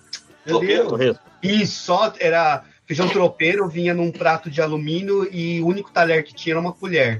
Então o cara passava um cara com feijão tropeiro, um cara com torresmo e um cara com ovo. ovo. E aí, meu, acabava o prato, o cara já vinha e enchia mais. E, meu, foi um dos melhores feijão tropeiro que eu comi na vida. Eu não lembro onde que é a Patrus, mas foi Cara, lá na. A, a Patrus, eu acho que era ali onde, perto de onde eu morei, no, no bairro é, Cachoeirinha, Santa Cruz ali. Eu- ali tem, não sei se é só ali. É, cara, tem um bar, acho que é no Barreiro, é um restaurante que ele tem rodízio de ovo. Rodízio de ovo frito. É rodízio de ovo. Tem lugar ruim também, BH, viu, gente? Porque o, o Leonardo Mello adora ir num, num restaurante chamado Lagrépia. Se você for convidado pra ir no Lagrépia, não vai, é horrível. Mas você não vai ser convidado, fechou. Ah, não acredito. A visão Tá esperando? sanitária? Tô reclamando. La Grepe era tradicional, porque ele ficava aberto a noite 24 toda, horas, né? Tinha um self-service diretaço, assim, lá. Então ele era, era, era um bar meio boêmio, assim, sabe? É, mas fechou. Ficava na rua da Qual era, o nome daquele restaurante de galinha ao molho pardo ali na, na Pampulha, perto da família? Ah, sim, é o Maria das Tranças. Maria das Tranças, puta que pariu, acho que o melhor pra que eu quem não na gosta, para quem gosta, é, é me- é meu prato preferido da comida mineira é, é- é é o frango ao molho pardo. Que pra quem não sabe, o frango molho pardo ele é feito com sangue avinagrado da, da galinha, né? Porque se você joga só o sangue quando tá cozinhando a galinha, forma aqueles pedaços, né? é, mais durinhos. É, mas se você coloca vinagre no sangue depois que você tira o sangue e, e mistura no molho, vira um molho escuro, que é maravilhoso. Muito Sim. É, inclusive tem uma Sim, coisa engraçada, eu tava num restaurante em Tiradentes, Aí entrou um cara, que pelo sotaque era paulista, né? E, e ele, paulistano, né? Ele começou a perguntar se tinha frango molho pardo, se era molho pardo de verdade. E o garçom indignado, assim, pô, não, é molho pardo de verdade e tal. Ele, não, porque lá em São Paulo eu fui comer um frango molho pardo e o molho era feito de feijão preto. Caraca. Nunca vi isso aqui, não. É, o cara ficou, ficou traumatizado, né? Com, com... Não, não, tá, tá, tá explicado. Eu também ficaria traumatizado, né? Mas aí quem não, Pô, quem não ma- comeu, experimente. Maria das Tranças. Pena que é longe, né? É longe, mas, mas você acha frango ao molho pardo em outros restaurantes também, no, em Belo Horizonte. No, no- eu acho que até no, no mercado deve ter, entendeu? Deve ter algum restaurante, com certeza serve. É longe não, Máximo, é logo ali. É o frango. Logo ali. Você pegar o frango lá na loja de animal e você leva lá no restaurante. É, é, o sangue já vem junto. Um, um litro de vinagre, um, um frango. Deviam fazer um restaurante assim, que você podia até caçar o frango na hora. Era aquele ali, aí você saia correndo atrás dele. É, Tipo tipo, aqueles restaurantes de sushi no Japão, você pesca o peixe e você vai comendo. é tipo pesca e pague. Sim. Você igual no Simpsons, lá que o, o Sr. Burns vai no restaurante e escolhe a vaca que ele quer comer. Depois ele muda de ideia. Não, o cara quer É, mais aí aí, na verdade. mata a vaca, ah não, acho que eu quero a outra. né? Mas assim, é, perto do Minas Centro, além do Maleta, o que, que vai ter de bar pro, pro pessoal tomar? Além do Minas Centro e do Mercadão. Onde eu vou Cara, achar o pessoal que fica tomando cerveja? Eu sou, eu sou velho, então já não frequento mais, mas o Maleta tem muito bar, muito boteco, né? Eu não sei depois da pandemia, porque o Maleta também, ele tem muito essa coisa, abre um bar, o bar fica um ano, dois anos e fecha, né? É muito comum aqui em Belo Horizonte, esse circuito de bar, você ter um rodízio muito grande de bar, porque fecha, abre, abre, fecha. Então, mas assim, tem muito bar lá, cara. Tem os tradicionais que ficam ali no, no- no- no primeiro andar, logo que você entra no Maleta, né?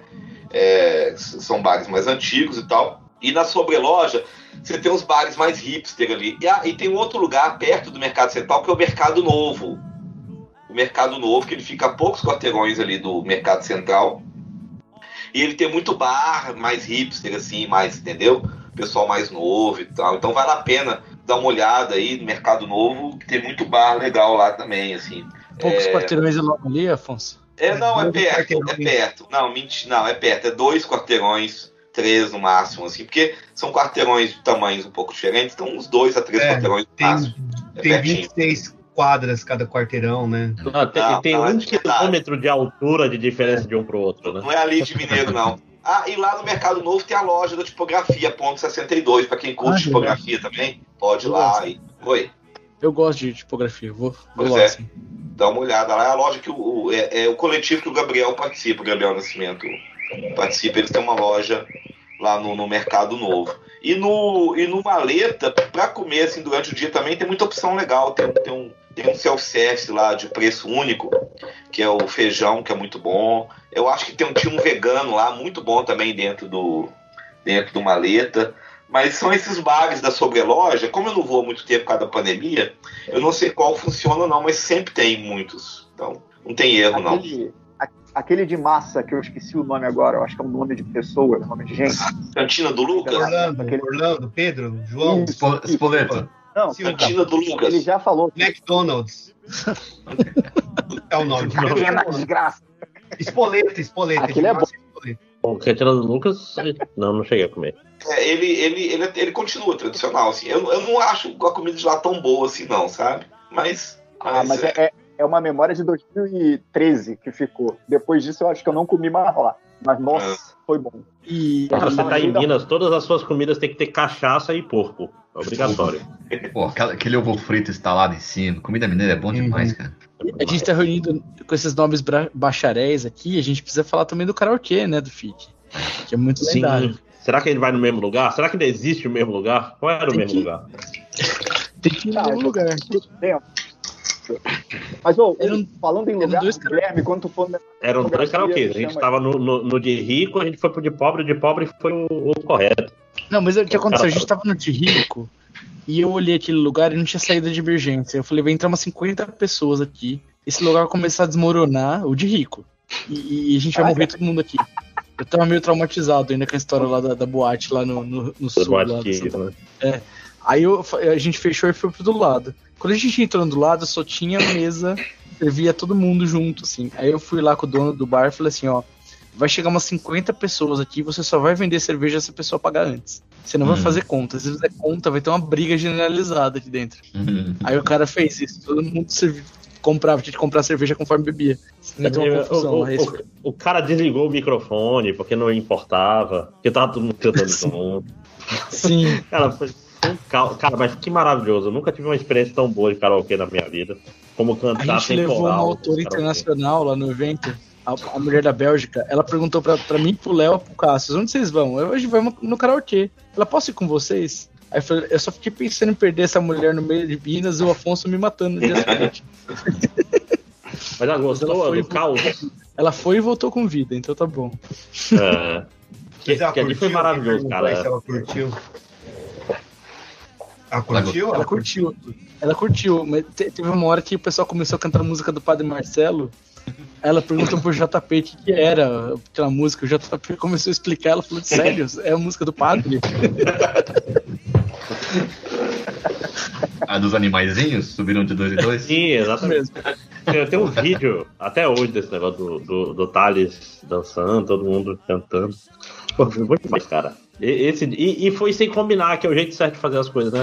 É muito triste que a gente vai com ele na mente, o próximo dificilmente vai ser tão bom quanto. Né? Mas vai ser bom, cara. tá- Vai ser bom. Vai ser, não, vai ser ótimo, vai ser maravilhoso, mas aquilo, aquilo foi uma loucura, cara. Sim, aquilo foi uma loucura. Foi um- uma das duas mais loucas da minha vida. E aí, karaokê que eu- um popular, né? Quando São Paulo, assim. Como é que é, Afonso? Desculpa, não entendi. De karaokê em Belo Horizonte não é uma coisa tão comum como é em São Paulo, Sim. né? Uhum. Mais difícil. Verdade. Quando, quando o Caruso entrou no bar, vocês imaginam o que que foi aquele bar. As pessoas, assim, tipo. Os, os locais, assim, ficaram ensandecidos com o ator global entrando no negócio, assim. Foi uma coisa louca. Tinha uma mina cantando, ela enfiou o microfone na cara dele, assim, coitado. E tinha o, tinha o Dwight lá, né? Tinha uns, uns caras estranhos. Foi, foi... cara, foi, foi É, muito Eles estavam pensando a mesma coisa da gente. Olha Sim. esse cara estranho aqui. Esse foi o FIC do terceiro livro do MDM, que É, teve a greve 2018, dos caminhoneiros, né? 2015 É, também é. teve greve de caminhoneiro. 2015 também teve greve de caminhoneiro. Ah, é Mas, verdade. foi- mas- mas esse foi 2018, foi 2018.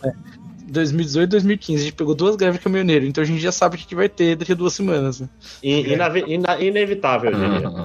Mas 2015 a greve não chegou a afetar, não chegou? Não lembro, não. Nossa, a gente ficou na estrada. Você Não. tava lá em Belo Horizonte, a gente ficou na estrada, eu tava indo de carro em 2015. A gente ficou na estrada umas quatro horas a mais por causa dessa greve. Meu, tio, os, ca- os caras bloquearam a estrada e tal. A, a 2018 cagou porque teve gente que não, o quadrinho não chegou e os cacetes foi chegar no último dia, sabe? É, 2018, cara, quem não conseguiu chegar de jeito nenhum foi o, o Guilherme da Jambô, porque ele tinha que, inclusive o cara do Paraná chegou, da Mocho, como é que ele chama? É, não, não o nome aqui. Pô, conheço ele. Ronaldo, Ronaldo. É, Ronaldo. Ele chegou, chegou um dia depois, mas chegou. Os quadrinhos da Comics chegaram, assim, é, no dia da abertura, mas chegaram, é, que era um, era um caminhão grande e tal. Quem só não chegou foi o Guilherme da Jambô, porque ele veio com o caminhão, porque, é, adivinha, Santa Catarina foi o último lugar, né, a acabar. Ninguém sabe por quê, né, Santa Catarina. Ninguém- É um grande mistério, né? Do que, o que, que tem em Santa Catarina diferente do resto do Brasil, né? Pois é. Além de nazista. Então, então não, então não veio. Mas avião funcionou normal, ônibus funcionou normal, entendeu? Ah, funcionou normal, tipo, a- o, fi- o FIC era na quarta, eh, liberou, tipo, na segunda. Tava Isso. todo mundo suando. Só avião que não teve problema praticamente nenhum, né? Porque os, os aeroportos eles têm um abastecimento direto, né? De, de, de combustível. É, só os problemas normais de pousar em, em confins, né? Que sempre dá problema na ida e na volta por causa de neblina e etc. Cedinho muito costuma dar problema. É. Mas Fora isso, tipo, foi. foi é, tava no finzinho, né, da, da greve dos caminhoneiros, pelo menos. Foi, foi uma sorte também, né? Foi É, foi, É. foi no fim, uma das assim, maiores cara. greves que eu já vi na vida. Foi no final de semana, eu cheguei a, a- a- a, assim, entrar debaixo do, do, do coberto, assim, de dia, e, e, sabe, não querer. Entrei quase em depressão, assim, cara, porque eu achei que o evento ia ser cancelado, sabe? Aí, primeiro, principalmente, vocês lembram aquela negociação que o Temer fez, e aí os caminhoneiros falaram que, que não tava valendo nada? Que ele anunciou, anunciou que a greve ia acabar, e a coisa não deu certo. Mas aí foi assim, a, a partir do domingo a coisa foi melhorando, aí na segunda já começou a, a abrir. Foi, foi punk, viu? Nossa senhora. Não, não tinha gasolina pra nada. Tinha que ir de bicicleta trabalhar. Foi sinistro. Foi um negócio bizarro. Não tinha nem, nem gasolina pra fritar o torresmo. Não tinha. Mas, ó, ó, ó, puxando um assunto aí, que você, do- falando em ônibus e avião, é, explica aí, Afonso, você que é o local, como que as pessoas fazem para chegar da rodoviária ou chegar do aeroporto lá no lá perto, Tá. onde vai ficar, no, ou seja lá como é que é. É, a- a- o aeroporto nosso aqui, ele, ele é, ele é muito longe, né? É, o aeroporto de Confins ele é bem longe da cidade para qualquer coisa, né? Só pro centro, não. Qualquer região É da nos cidade. confins. Ele é nos confins, né? Para, tá, psh. É. Eu, inclusive, ia falar pro Naranjo pra eles gravarem uma. Eles gravarem um, um episódio do Confins do Universo em Confins e cobrar das pessoas. Porque aí vai ser com fins lucrativos. Acho que Mas é, isso você me lembrou uma coisa: o primeiro Confins do Universo saiu logo antes do FIT de 2018, porque eu vim ouvindo no avião. Lembro direitinho disso. em Confins. 2015. Acho que foi 2015, não foi? 2000 Não, cara. 2018 Mas- eu cheguei no avião, 2015 eu fui de carro. Então acho que foi Mas- 2018. Voltando. O, o, para você vir do aeroporto para a cidade, né? Para qualquer lugar, você tem né, as opções: Uber, é, é, táxi, né? Uber, mas você pode também pegar um ônibus. Tem um ônibus que ele, que ele faz, Belo, né? Centro da cidade, aeroporto. É, ele para num lugar específico, é, lá no centro de Belo Horizonte, e que fica até relativamente próximo do Minas Centro. Que era conhecido tem como duas esse, rotas, né? esse, esse casa do Guilherme Balbi. É, Ah, é? Tem, tem duas rotas, tem um que chega na rodoviária e tem um que chega lá no centro, né? Na Avenida é, Pedro é, Álvares é. Cabral. É, eu Na pegava rodoviária um também, que, que era 40 reais e ele parava na frente da casa do Balbi ali, naquela avenida. Eu esqueci o nome. Era o ponto É, final ele- dele.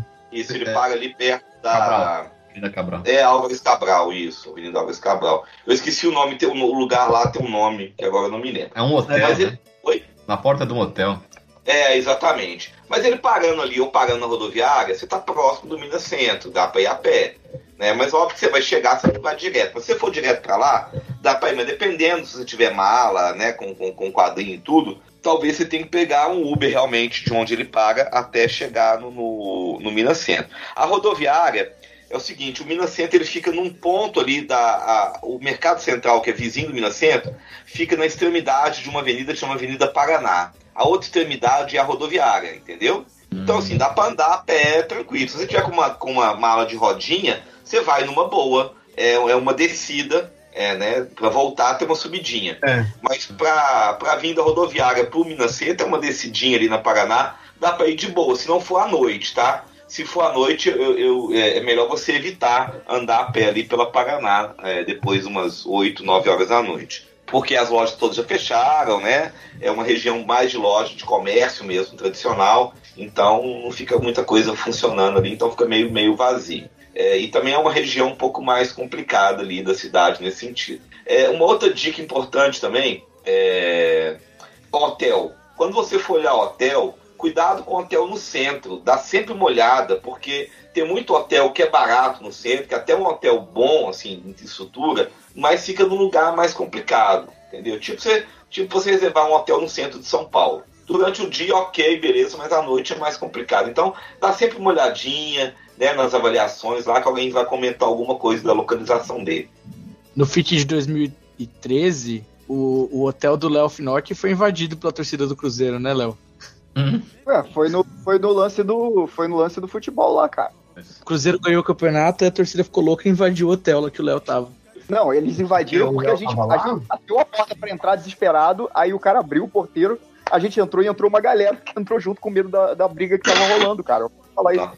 É, então é isso, de, de transporte é, é- é do aeroporto para o centro você vai ter Uber e ônibus basicamente e do e ali e, se você tiver num hotel um pouquinho mais longe ou pega Uber e o Minas Centro passa muito ônibus na região ali, né? Porque tem a Avenida Amazonas que é pertinho, a Avenida Augusto de Lima que são são é, é, é, Bias Fortes também que é próximo dela são canais né, de circulação de, de ônibus, é, corredores de circulação de ônibus, então fica muito fácil você se locomover.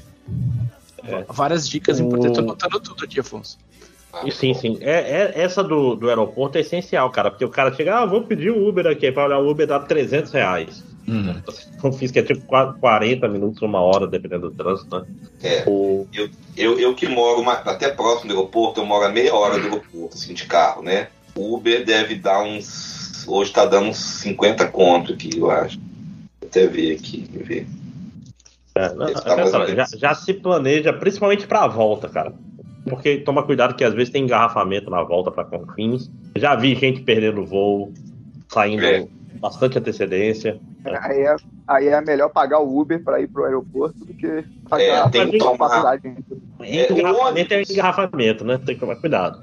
O ônibus ele vai no corredor de ônibus que a gente tem aqui na Avenida Cristiano Machado, que vai para a região do aeroporto, né? Tem um corredor só de ônibus, então não tem muito problema, a linha verde. Mas pode, pode pegar o engarrafamento, sim, quando ele não estiver nesse corredor. Então, principalmente horário de, de, de, de pico, a Avenida Cristiano Machado ela é muito, ela é muito movimentada, então dá muito engarrafamento. Então é bom tomar esse cuidado mesmo. E quem vai de carro ali tem estacionamento perto do evento? Você sabe disso, Afonso? Olha, tem estacionamento, é, estacionamento pago, né? Que hoje aí Ah, tá tá. uma diária na região ali, cara. Você vai pagar uma diária entre 25 e 35 reais, é a média. É, parece justo, pelo menos. É, tem muito estacionamento, você acha?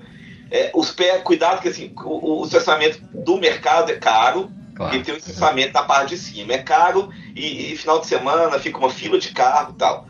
Mas tem e os estacionamentos é, que são do lado do mercado são, são um pouco mais caros, porque eles, eles vão atrás do, do, do quem vai parado, né? Para fazer Uhum. compra ali. Então você parando, tipo, a um quarteirão, você já acha melhor. Por exemplo, tem vários estacionamentos que são do lado do Minas Centro, do lado da rua Curitiba. Ali você acha muito estacionamento com preço melhor, entendeu? Uhum. Perguntando para um amigo aqui, só. Você vai de carro? Eric. Eu vou, vou. A carona. Eu falando que de carro é legal a viagem. É legal, cara. Dá pra ver a estátua do Pelé da- lá em, em- em Três Corações, é muito legal. Eu vou ouvindo. do Pelé não é Santos? Não, O Pelé nasceu em Três Corações, pô. É que tem o Santos também. Pelé? Caralho, não é sabia, é? não. Pelé É, é ué. Tricordiano. Não sei se ele era Santista. Ele só Jogou jogou no Santos, né? É. E, e o Neymar é da Praia Grande.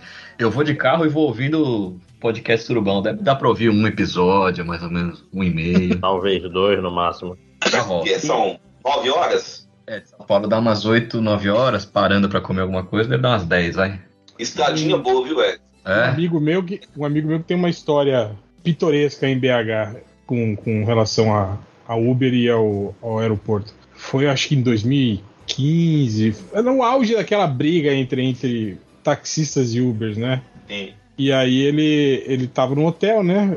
Aí ele chamou o Uber para ir pro aeroporto. Aí o Uber chegou, né? Aí ele colocou as malas fora e foi sentar no lado no, no- no banco de trás, né? Aí o Uber olhou e falou: ah, a corrida é para o aeroporto? Falou, é. Falou, será que o senhor não se importaria de, de sentar aqui na frente, né? Aí ele falou: "Ah, não, tudo bem, pode ser, né? Aí tá, sentou, né? Aí no caminho o cara co- contando para ele tudo, né, sobre isso, sobre o problema que tava sendo trabalhar com Uber lá, né? Porque já tinha dado várias confusões e taxistas estavam apedrejando os carros deles, né? E não sei o que, né? Tava muito complicada a situação, não sei o que. Aí ele falou, eu posso te pedir uma coisa, né? Ele ficou meio assim, "É, pode, né? Falou, quando a gente chegar lá, o senhor poderia se despedir de mim, né? Com um abraço, né? Um beijo. Aí ele ficou meio assim, pô, que cara carente, né? Pô. Sim, né? Mas por quê? Ele falou, não, porque os taxistas sempre ficam de olho né, nos carros que estacionam lá. E aí, tipo assim, eles vão pensar que eu sou, sei lá, sou seu parente, eu tô te dando só uma carona, né? Que eu não sou um motorista de aplicativo. Aí ele falou, ah, não, tudo bem. Aí ele falou que ele fez isso, ele chegou lá, o cara parou o carro, ele desceu, pegou as malas, ele deu um abraço no motorista do Uber. Se despediram e ele foi embora. Foi Passou a mão na, na bunda. Deram um longo beijo, né? E estão juntos até hoje. Que história maravilhosa. Cara, dava muita confusão no aeroporto, né, nessa época. Sim. Taxista E- atacando o condutor de E Uber. Belo Horizonte deu umas tretas feias. né? Acho que teve entendeu? gente esfaqueada, né? Umas paradas meio, né? Meio pesadas, assim, né? Foi Juiz de Fora. Foi justo Fora. fora. Não, não entendi. É, eu entendi, eu entendi. Eu entendi. Eu peguei a Ah, referência. nossa senhora, puta que vai. Mas não, mas ele deu um problema de falta de reirada. Né? Opa, desculpa, não. Cara, essa história Do- da facada tá pra Bienal de Curitiba de quadrinhos. Eu tava lá também. Eu, eu, tava, eu, eu, eu tava no ônibus sem internet, quando eu cheguei em Curitiba, eu vi a notícia e falei, putz. É, Eu desci do, desci do avião, liguei o celular, já tinha chamado aqui de casa, meu, o pessoal daqui de casa me contando. Aí eu lembro que meu filho falou assim, já ganhou. Aí eu falei, que isso, Pedro? Ganhou nada. Essa facada aí, ele não vai ganhar com isso não. né? Mas seu Mas- filho aí entende mais de política do que muito, muito analista profissional, né? Mas é. A facada que durou quatro anos, né? Mas é, É. tá acabando. Ainda tá durando, né? Mas enfim, vamos falar de coisa boa, vamos falar de TechPix. Vamos, Eu fui num evento que um cara tinha uma TechPix. Preciso achar as fotos, que eu tirei fotos da TechPix. Mas eu isso, a- na época que a TechPix estava Não, bombando, não. Catena, ou agora? Tipo, Não, tem pouco tempo cinco anos, acho. Deve ter valendo uma grana hoje, hein? Não deu pra entender, Afonso. Ou não, eu falei que deve estar valendo uma grana hoje no TechPix, que já Sim. raridade. né? Tem vários colecionadores de Tech- TechPix, né? Co- Colecionador de, de 1406, já precisa ter um mercado. Cara boa. quer. Eu gostava Esse daquela propaganda. aqui tá, tá em ótimo. Essa meia vivarina aqui, ó, tá zero, cara. zero fios. Aquela propaganda que falava que a TechPix era câmera, webcam, servia como gravador de áudio, gravador de tira fotos, também é, serve como, como armazena arquivos e não sei o que. Eu falei, cara, mas qualquer câmera faz isso, né? Não é só a. Não, mas na época, na época era difícil ter câmera. Cara, inclusive, eu, eu- eu tive uma, tinha uma namorada nessa época aí que ela, ela comprou a TechPix e ela escondeu de mim, porque ela sabia que tava errada, que eu ia fazer ela passar vergonha, saca? Até que o dia que ela me mostrou e foi tentar, como é que eu faço pra filmar com isso? Nossa, era tipo assim, o celular que eu tinha na época era uma câmera muito melhor do que essa. E não era assim um celular, era um E era um Sony Ericsson, StarTAC, né? Acabei Não, de era, olhar era um. No, no Mercado Livre, a TechPix tá. A mais cara custa uns 400 reais, a mais barata custa 50 reais. Ó, Mas, tá- mas tem um, um detalhe, apenas para decoração.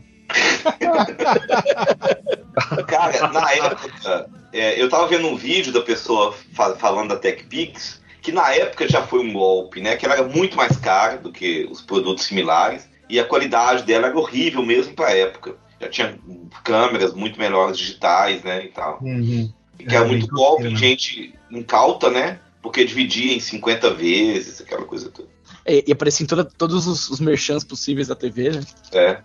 Mas eu, quando eu falei disso, que era um meme da época também, né? Vamos falar de coisa boa, vamos falar de TechPix, é voltar a falar do FIC maravilhoso que tem nada a ver com isso. Por muito tempo eu temi pela, pela existência do FIC, né, Afonso? Porque primeiro teve o lance do, do Fica FIC lá, 2000, 2015 para 2018 foram três anos. Né? E aí até em 2020 veio a pandemia, né? Então, aí a gente ficou temendo de novo. Será que vai ter em 2022? E, e apesar de ter sido meio em cima da hora, a gente fica muito feliz que vai acontecer, né? Você acha que, que tá, ele tá assegurado para as próximas, pras próximas edições? Você acha que tem possibilidade de dele, acontecer, dele deixar de acontecer? Se acontecer, mudar alguma coisa na geopolítica mineira aí? Cara, Guilherme, assim, falando do alto dos meus é, cabelos brancos aqui, nem de 30 anos de serviço público, é, cara, tudo é possível. É, não sei se vocês lembram que o FIX saiu uma. Ele, ele agora ele é feito através do chamamento público, né? Que é tipo o edital que sai. Esse, esse chamamento que saiu, ele já está lá previsto o FIX de 2024 no chamamento, né?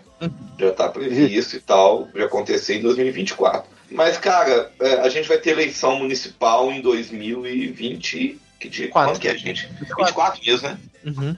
É, então, é, cara, tudo é possível, assim. É, é, a gente não sabe. No, no Brasil, cara, né, depois, principalmente depois desse governo federal aí, a gente não pode falar que mais nada é impossível de acontecer nesse país, né? É, o Bolsonaro ele simplesmente ele desestruturou toda, por exemplo, o Ministério da Cultura. Ele acabou com o Ministério da Cultura, né? É, não só acabou como ministério, como acabou com tudo que acontecia lá praticamente a Lei Rouanet, né, e tudo foi, foi sucateada por ele e tal. Então a gente nunca pode falar que, que alguma coisa no, nesse sentido está garantida. Garantido. É, mas assim, não só o FIC, mas os outros festivais que acontecem aqui em BH, né? O FAM, que é o de arte negra, o FIT, que é o de teatro, a virada cultural, né? Que a gente tem aqui também, que vai acontecer agora em setembro, e o, o Festival de Literatura, o FLI, são eventos realizados pela prefeitura. Eles têm uma tradição já, né? Já tem uma, uma, uma tradição de ser realizado e tal. Então eu acho mais difícil esses festivais que têm né, já essa tradição, já estão aí, deles simplesmente alguém lá dar uma canetada e acabar, mas infelizmente a gente nunca pode falar que alguma coisa é 100%, né? Eu acho que é o que, o que sempre é importante é a mobilização. O Fica Fique foi importante na época, aquela mobilização que todo mundo aí do, da área de quadrinho fez, né, para chamar atenção e tal. Mesmo que não tivesse correndo um risco real, né, mas foi importante para chamar atenção. É, desde que o setor se mobilize para mostrar é importante, a cidade né, preci- quer o festival e tudo, aí é mais difícil, né? Mas se não tiver, se não tiver uma mobilização, né, se as pessoas não se importarem, aí é mais fácil acabar qualquer coisa. Ô Afonso, você tem algum convidado do FIC seu favorito? E quem foi o mais pau no cu? Ah, Tem, eu- tem, por favor. tem dois pau no cu, né? Que Mas- são irmãos. Ah, tá. Mas se tiver aqui nessa chamada, eu posso falar? Por favor. Pode, Pode, deve, referência. deve. Aponte o. Ah, cara, ah, são várias pessoas assim que a gente gosta, que que que é, é, porque assim eu, eu, eu sou eu sempre fui um leitor de quadrinho, né? Então, é, quando eu trabalhei, fui trabalhar no FIC, eu fui como leitor e me vejo até hoje. Eu sempre me coloco no papel de quem lê, né? De quem gosta. E eu não faço quadrinho, não, não edito quadrinho, não pesquiso é, sobre quadrinho. Então, eu sempre me coloco nesse papel, nessa posição. Então, assim, é sempre bom quando você encontra alguém que, que você sempre admirou e que e que você é, é, é, passa a ter um contato mais próximo, né? Sem querer, assim, mas todos vocês aqui, né? Eric, Léo, é, Guilherme, Catena, né? Que eu conheci através do FIC. Pô, sempre foi muito legal, Adriana, que não tá aqui na chamada. Sempre são pessoas incríveis. A área de quadrinho é uma área muito legal, tem muita gente massa, assim. É uma área muito. Tem, tem- claro que tem suas panelinhas, claro que tem seus perrengues, tem seus problemas, mas é uma área que as pessoas é, elas é, se gostam muito, sabe? Tem uma solidariedade muito grande. A gente viu isso recentemente, né? Tanto no caso do Jos quanto daquele rapaz lá de Petrópolis. A, a comunidade toda se, se, se mobilizar para ajudar, que não é uma comunidade gigantesca assim, né, mas se mobilizar para ajudar em várias outras questões também. Então eu sempre vejo isso. É, para mim, eu, eu que já trabalhei com outras áreas, literatura, é, é, música, né, indiretamente, é, eu vejo que no quadrinho a gente tem essa, essa comunidade muito, muito aguerrida e muito próxima, assim. Então isso, isso é muito legal, sabe? E é difícil falar uma pessoa de preferência, não tem, assim. Tem pessoas que me surpreenderam, assim, muito positivamente quando eu conheci, né? Então vou usar como exemplo aqui o caso do Jorge Pérez, por exemplo, que Pode. é um cara que poderia botar banca, né, em qualquer momento, poderia se fazer de, de chá. Muita razão, né? É, isso. Uhum. Tinha todos os motivos, mas puta merda, é um cara extremamente amoroso, extremamente é, é, querido, gostava do contato com as pessoas, entendeu? Gostava do fã estar ali perto dele, dava autógrafo, batia papo com todo mundo. É, então, assim, é, às vezes você surpreende, você acha que. Né, eu achava que ele ia ser arrogante, né? Mas a gente sempre tem aquela visão do americano, né? Apesar de que ele, ele, ele, ele é de origem latina, né? Mas a gente sempre achava que. Ele é porto-riquenho, não é isso? Acho que é isso, né? Vou descobrir aqui já. É, é, Cadê então a gente, tinha- a gente tinha sempre é, essa impressão. Então foi muito legal. A maioria dos convidados internacionais também sempre foram muito, muito legais aqui, muito tranquilos no FIC. Eles se surpreendem muito quando chegam aqui, né? E, e sentem que o evento ele tem essa proximidade das pessoas, ele tem essa informalidade. Então isso quebra muito gelo. Isso quebra muito gelo, né? Então é, uma- Ah, o Jorge Pérez foi. As lembranças que eu tenho, assim, de artistas que eu conversei de fora, foi o Jorge Pérez foi muito massa. O Mike McCone foi muito, muito, muito engraçado, que o pessoal ficou me zoando. sim. É, que ficou me zoando porque eu não tinha levado. que eu gostava muito do Titãs que ele fazia, aí o pessoal ficou zoando que eu não levei. E ele falou pra ele: Ô, esse cara aqui, o Catena é fã do Life. O JB pegou meu crachá e desenhou um Hum. Deadpool. Ou a Babs, que tava fazendo a Batgirl na época, sensacional. A Gayle Simone tirou foto comigo por causa do, de cabelo, que o pessoal ficou falando pra ela que eu gostava de, de cuidar do cabelo. Ela ficou mega interessada, a gente ficou trocando uma, trocando uma ideia, né? Porque meu, meu inglês macarrônico aqui. Mas, meu, fica é legal porque, puta, cara, eu conheci, conversei com tanta gente foda lá que eu nem imaginava, assim o Matheus Santo Louco, cara, que era um cara que eu pirava muito e hoje é amigo, assim, de, de conversar no WhatsApp, Magenta King, sei lá, Leonardo Finocchi, não mentira, eu conheci o antes. Mas o, o, o Afonso, o Jorge Pérez é, nasceu em Nova York, mas os pais dele são porto-riquenhos. É isso, de, de origem porto-riquenha. E eu tive uma coisa bem legal com o Jorge Pérez, né? Que eu e o Will organizamos uma homenagem para ele lá, né? Foi, foi. O Jorge Pérez, a gente fez o, o, um, um, banner lá, um cartaz gigante com desenho de todo mundo desenhando ele, né? E, e também todo mundo foi vestido de Jorge Pérez no dia, com aquelas camisetas havaianas que ele usava. Isso. Foi muito legal isso, foi uma coisa Foi, que foi. eu, quando ele faleceu agora em maio, eu lembrei disso, foi uma emoção, assim, lembrar que a gente Ele tava de tapa-olho na época, né? Sim. Isso, ele tinha, teve um problema no olho. Ah, pô, o Sienkiewicz, pô, um cara super gente boa, e na época eu era fãzaço, muito, muito fã. Talvez desses todos é o que eu era mais fã quando eu conheci, né, no momento, assim. É, pô, o cara super massa, super tranquilo, gente boa. Naquele FIC 2011 que foi 148 mil pessoas, aquela serraria entupida de gente, foi o cara tranquilão lá, numa boa, foi, foi muito... Ah, cara, todo, todos esses convidados internacionais a gente nunca teve problema com... Óbvio que tem alguns que são um pouco mais, né, é, é, é, não são tão expansivos, né? Por exemplo, o pessoal da Coreia, eu senti que eles ficaram meio neurados, assim, com, com o pessoal muito próximo deles, né? Que não é muito da cultura, mas é uma questão cultural mesmo, né? De adaptação. Ah, sim, e, é, nem, nem, nem citaria, né? Devido às É. proporções, mas o cara do Samurai X, quando ele veio aqui pro Brasil, cara, era um. Tinha todo uma, um aparato para chegar a 3 metros dele, assim, e ele não gostava que ninguém encostasse, que falasse perto dele, que. Meu, era muito bizarro. Eles têm esse, esse lance de não me toque, né? Mas acho É, que mas é uma é- coisa mais cultural mesmo. É, mas né? a da Coreia, acho que foi mais assim, ela ficou meio, meio horrorizada, meio, porque foi muita gente chegando próximo, assim, né? E aí acho que nem tanto porque ela não queria que as pessoas, né, um contato individual, mas é porque muita gente e tal. A paixão, né? Acho que o brasileiro tem muito disso, né? Porque eu, eu também que sou um cara que curte muito música, banda, essas paradas, e, e muito artista gringo fala essa mesma coisa, que aqui o, o apreço do público é muito diferente, o, o carinho, o jeito como o público reage. Então, assim, a gente sempre teve esse cuidado também de, de tentar chamar a pessoa que tivesse esse espírito. Então, se a gente sabia que a pessoa já era complicada, já, já, já era mais arrogante, a gente tentava evitar na medida do possível, sabe? De chamar. Eu Então, dois- em 2013 eu tava no banheiro do FIC. Aí eu olhei pro lado, tava o Eduardo Risso. Aí eu falei, putz, ele tava no mictório junto comigo. Aquela situação. onde você olhou, Eric? Não, com certeza pro, pro pinto do cara, evidentemente.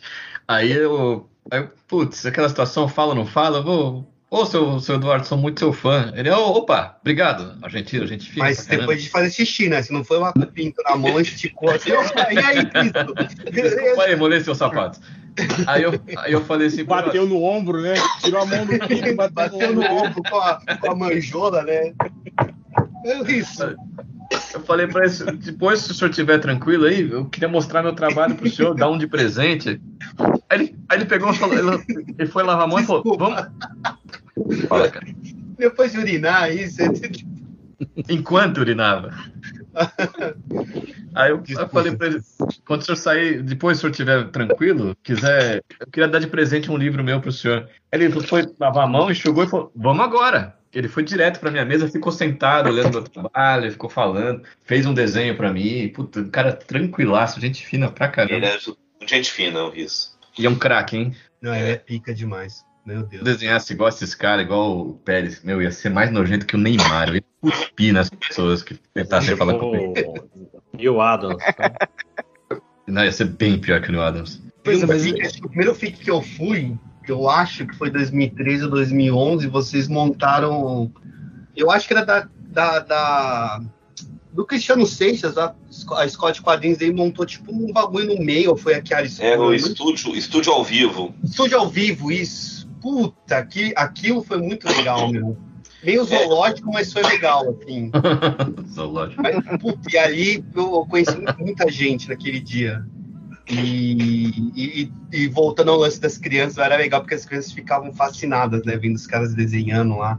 Mas eu achei isso uma parada muito legal, porque qualquer um podia entrar ali, conversar tal. Eu lembro que eu conheci o Paulo Siqueira nesse dia. Conheci o Geraldo Borges, que, que acho que agora tá no Chile, né? Tá, Na época é, ele Chile, fazia o Aquaman, puta. esse Ele cara tá de na nossa, uma- é, a nossa cultura, é velho? Aí em Minas é um celeiro, né, de, de artista foda, né? Essa história do, do estúdio ao vivo, Catena, tem uma história interessante.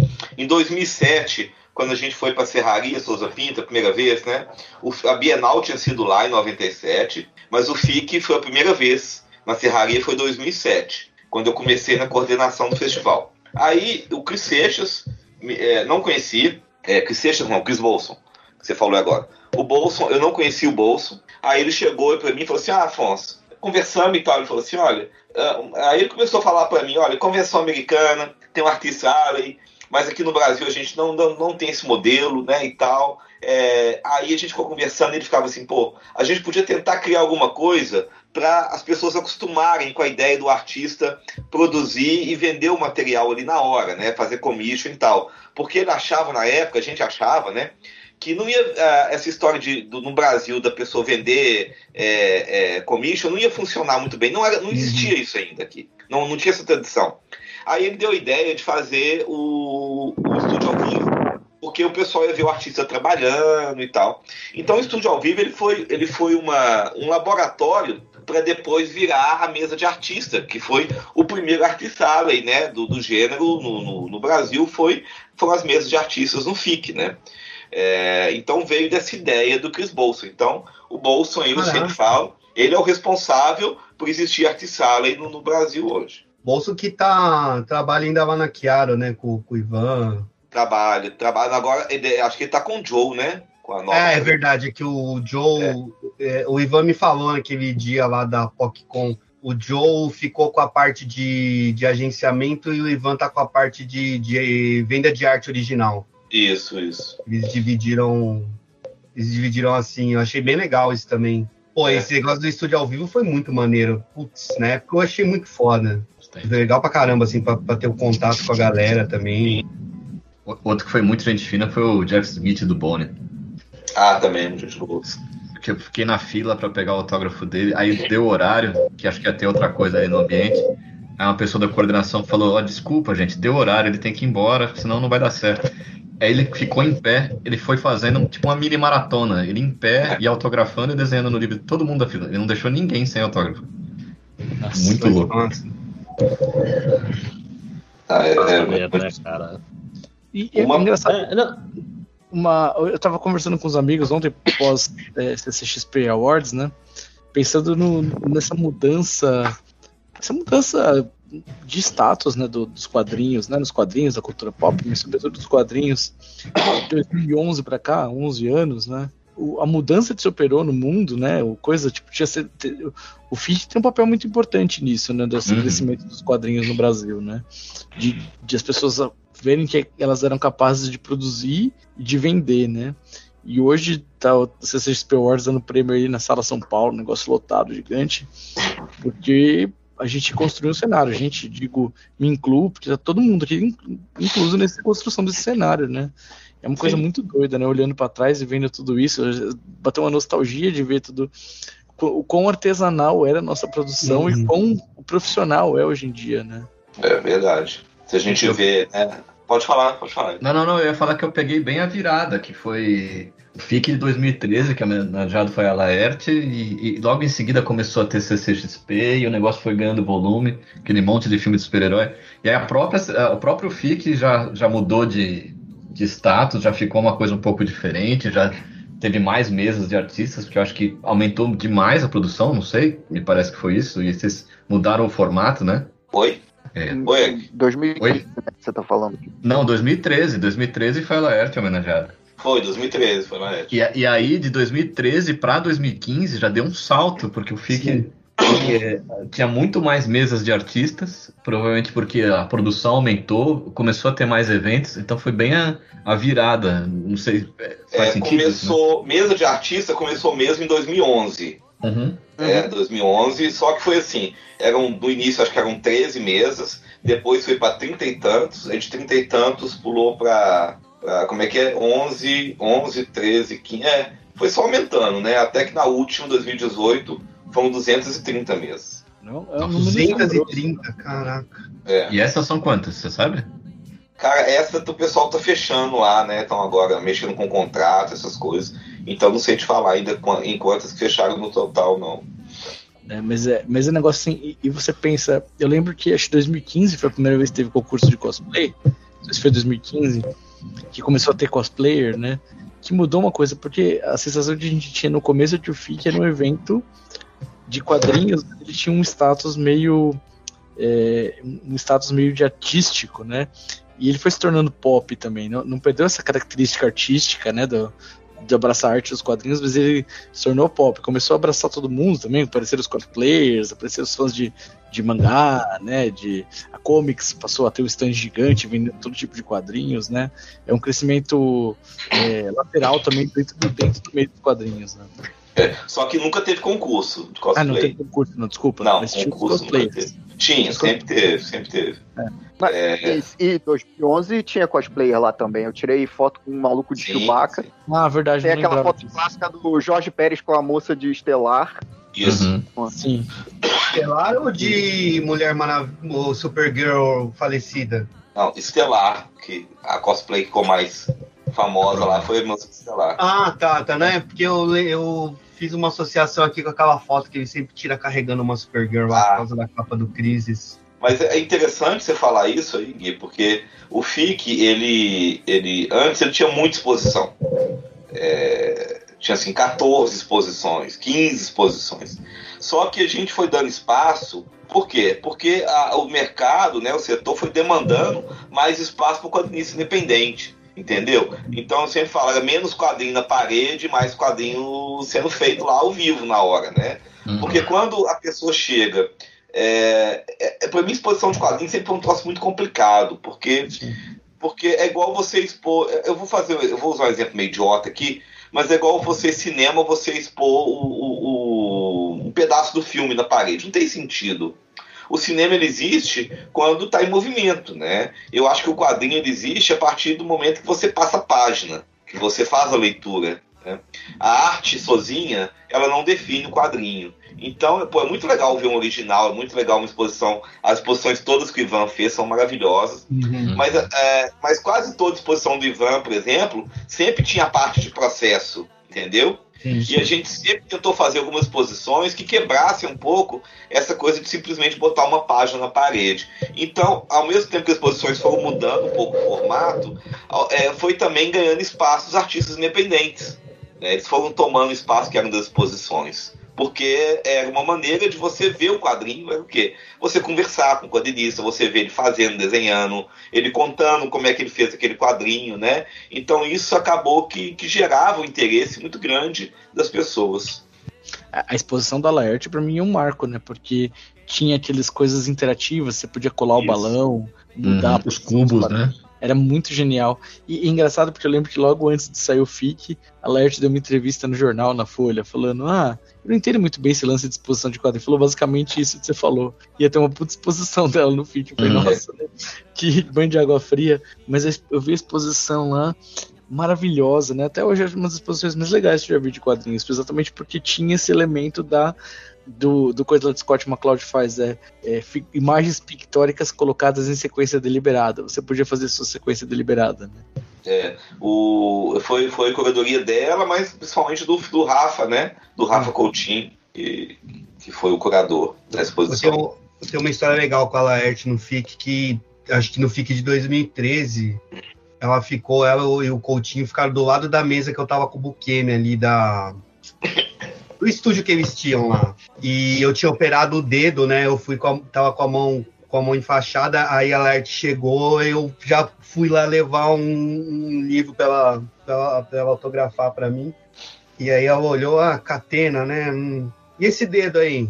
Falei, ah, precisei fazer uma operação urgente aqui, me machuquei e tal. Tá meio dolorido, não dá pra fazer muita coisa. Aí ela olhou pra mim e falou assim, e nem bater punheta, né? Mas o Laerte tem essas, essa- faz essas coisas, cara. Você surpreende. Eu esperando falar qualquer coisa, me solta em mim, bater umas punhetas, né? Porra, Não, você tinha que falar, não, foi só um dedo. não. boa, boa.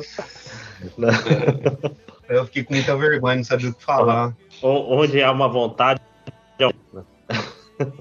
Cara, o. Assim, é, da- dado o pessoal que já foi aprovado, quem são os caras maneiros pro, pro ouvinte do Surubão chegar lá e colar na mesa, além de Eric Peleias e Léo Finox? Ah, cara, saiu uma listona aí de um monte de gente. É, é, Eu vou, tô caçando a lista aqui pra gente falar bem mal de um a um por ordem alfabética. Mentira. É. Não, eu queria só ver a lista aqui, porque eu não lembro de cabeça todo mundo. Hoje, hoje saiu. Hoje saiu uma internacional, né? Matt Fraction. É, tá. Matt Kelly- Fraction? É, Matt Oh. Fraction. Que isso? De onde você tá tirando isso, Catena? O sétimo tá inventando. Festival Internacional de Quadrinhos de BH acontece na capital mineira. Ih, mas é de dois. Ixi. Jorge Pérez. Café É meio velho assim, né, cara? Já foi sai, já Matt sai do Fluna. site, assim, Matt Caramba, o confirmado no CEO desse. Quem fez o SEO desse site aqui? Vamos lá, agora estamos de 2022. Porra. Política Jorge Pérez. desentendi. É, confira as inscrições. Eita, é, no, no site não tem nada. Eu vou, enquanto o Catena tá fazendo a pesquisa, eu vou É. falar de algumas pessoas pra ir. Vai na mesa isso, da, isso, isso. da Laura tá aí. Não vale falar do do Léo Finock, que todo mundo sabe que o Léo Finock aí vai tratar mal todo mundo. Tá? Não, mas eu, eu queria falar uma coisa aí que você tá falando errado, André. Eu não vou estar numa mesa, eu vou estar no stand da Guará. Não sei se é um stand, mas eu vou estar com a editora aí. Guará. Quer dizer que é, é lá que eu vou colar pra, pra descansar e tal, encher o saco das pessoas. Pode ir lá, coisa, comprar um quadrinho que vai ter que eu desenhei, pode ir lá. Hoje Eu vou ficar estacionado lá, cara. Hoje, hoje foi anunciada a Chloé Cruch- Cruchaudet. Não sei falar esse nome, não, gente. Chloé, Chloé Cruchaudet, que é uma francesa que publicou aí pela Nemo recentemente. É muito boa. Foi ano passado. tá. Chloé Cruchadu. Oi? Chloé Cruchadu.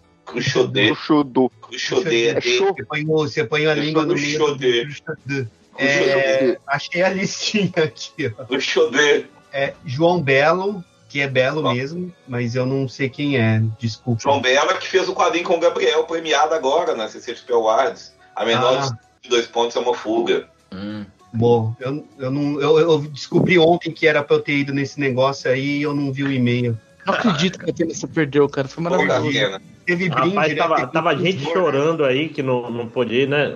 Né? Caraca, eu fui É. ver, foi igual uma BGS também, que dois anos seguidos caiu no spam eu não vi. Mas tudo bem, eu tô. Tá, Ó, aqui, ó, Thales Rodrigues, Joey Prado, é, Ana Fabiola Cardoso, Farias. Regis Luiz, Sa- Salimena, Mariana Viana Sali- do Fora do Salimena Carro. é um cara, você pode chegar lá e encher o saco dele, que disse que o Marcos mandou. É, e se você, aí, se você puxar al- algum, puxa algum assunto referente a algum jogo tipo Dark Souls, Sekiro, que aí vai que vai. Isso. Ou One Piece, Ou ou Genshin Impact. É. Cecília. Marins, Thaís Silva, Ju Loyola. Tem muita gente do norte, viu? Do, do, do Brasil, viu? Sim, sim, sim, sim. Muita gente. Eu Eu acho tô- que o maior, maior número de convidados do norte que já teve no evento. Mas é bem Ó, legal tem que é o uma Thales parceria com... Rodrigues aqui do, do Maiara Anabelle. Carol Ito, Fabiano Tomé, da França, Aline Lemos, daqui, Kael Vitorello, que é Pa- Lelis. Paulo Moreira aí, estrela do Instagram. Ingli, Pablito Aguiar, Carol O Rossetti. Lee vai estar, do, do Hulk? Vai. Não, Ingli da Ah. TH. Ingli. Caralho. Isso eu juro por Deus que eu achei que era o Ang Lee mesmo. É Não, Ang do Lee. maluco. A Silva Oliveira. vai estar também. Carol Felipe Ito. Oliveira, Beca Prado, Marília Marx, Aline Zuvi, João Marcos, Elodângelo, Paulo Moreira, Ilustra Lu, que ganhou um prêmio agora, né? É, Marcelo de Salete, óbvio. É, Laura Taide, a Mariama Lucas. né, que Aline são- Zouve, Beca Prado. É, ainda tem mais gente aí para anunciar, então. Ô, Catena, escuta o que o Afonso tá falando. Ele fala as coisas repete, mano. Aquelas coisas você repete, mano. O Afonso me muita gente anuncia aí, boa. mano. É muita gente Me boa. anuncia, Me anuncia aí de novo, Afonso. O quê? Me anuncia aí, Afonso. Léo passagem. Léo Finocchi vai estar? Sabendo. O, o Instagram do FIC ainda não botou Léo Finock ainda não, vi. Então acho que não vai ter, não. Não, eu tô zoando, porra, eu tô zoando. Eu, não, Pra- eu tô falando pro Afonso, né, que aí, que aí eu vou e Ah. ganho a passagem. Eu, eu vou indicar algumas pessoas da lista aí do Afonso. Ó, vai na Laura Taíde, publicou o livro Cabalão. Ana Cardoso publicou o livro Cabalão. Marília Mars publicou com a Conrad. Juloyola publicou com a Conrad. É, vai ter a O mesma Gabriela. publicou Peraí, peraí, peraí. Ô, nunca publicou comigo. Salimena. Ah, Limeira Gui, nunca publicou contigo, Pro? Ah, não, ele publicou sim, né? Teve, olha. ele, ele fez o o- o- as É. ilustrações do, do livro do, do Do Leonel Liano Leal também, né? Ó. Ele tem Sim, no balão, não? esse ano, verdade. Mas independente Vai ter Guilherme Petreca? Guilherme Petreca publicou comigo já. Sim, sim. Eu lembrei dele, mas eu não, não, não sei se ele vai, não saiu o nome ainda. Tá, tá. Mais Independente. Independente de terem publicado com a Balão, que é uma grande honra, é, são tudo pessoas extremamente fodidas, hein? A Laura Ted, inclusive, é, é, é a, é a arte oficial do, do evento, né? Isso, da Laura. E- Arte maravilhosa, né? A É, Laura tá. Taíde é, um- é uma das maiores artistas em atividade no Brasil. Eu falo isso pra ela sempre. Eu gosto É muito uma- do trampo. É uma manauara radicada em Minas, mas a gente considera ela mineira, né? Ela não veio falar que ela é ma- é manauara, não. Ela é mineira. Ah, é Manauara, a gente, aqui a, a gente é bairrista, a gente quer, pega pra nós. Aqui, gente, isso convidado oficial. Lembrando que tem o pessoal todo das mesas, né? Que vai estar lá. Então, assim, a maioria de quem faz quadrinho no Brasil vai estar no FIC, com certeza. É, Ai. é que essa, tem gente, sei lá, Gleison Cipriano, tem os pessoal diferenciado que vai estar lá na mesa e só a, a Cipriano Gleison- fez livro do? MDM. Cipriano fez coisa no livro do MDM. Sim, sim. Não, não é que, pô, o menino tem o traço bom pra cacete. Tem muita gente aí no, no meio que às vezes ainda não estourou, mas tá a um passo ali, né? Então, às vezes, você pode, É. inclusive, você falar, porra, conheci o, o Folgose antes dele estar aí famoso, conheci esse. Caralho, mas que exemplo. Porra, eu nem, nem se tivesse pauta eu ia pensar no. É eu vou Mas- É só por causa disso. Outro que foi Cortou, publicado Léo. com o Conrad agora é o Paulo Moreira, que tá convidado. Tá o catarse dele rolando aí do, do Bom Dia Socorro, hein? Quem não apoiou, apoia. Aqui, me tira, me tira uma dúvida, é, Guilherme. Oi. O, o que vocês vão publicar é, tem alguma coisa a mais do que o que saiu no, no Sim. Instagram? Ah, Sim. Vai ter quatro páginas a mais e mais alguns extras, né? ah, que É, massa. No começo não ia ter página a mais, mas o Paulo se empolgou tanto com o Catarse, ele resolveu fazer quatro páginas a mais. A gente vai, vai fechar o livro com 96 páginas, por conta dos extras, né? Então, É. umas 70 páginas da história, mais, mais quatro extras e algum, quatro páginas extras e, e alguns materiais extras. Essa coisa de publicar Instagram, eu fico completamente perdido, cara. Eu nunca, eu não eu nunca juraria que aquela história daria 70 páginas, olha pra você ver. É, eu, vi- eu vi no Twitter também, quando falaram 96 páginas, eu, caralho. Pois é, né? E, e, assim, mas muita gente viu no Twitter, mas não, não conseguiu acompanhar direito. Tá lá de graça inteiro, mas o livro já tá com mais de, de quase 100 mil reais de apoio, né? Ó, vale Mais- demais, tá? Mas a Não, vou dar pra minha mãe, saca? Porque faz sentido. Nossa, parada em papel é, é outro esquema. Bem melhor ler, né?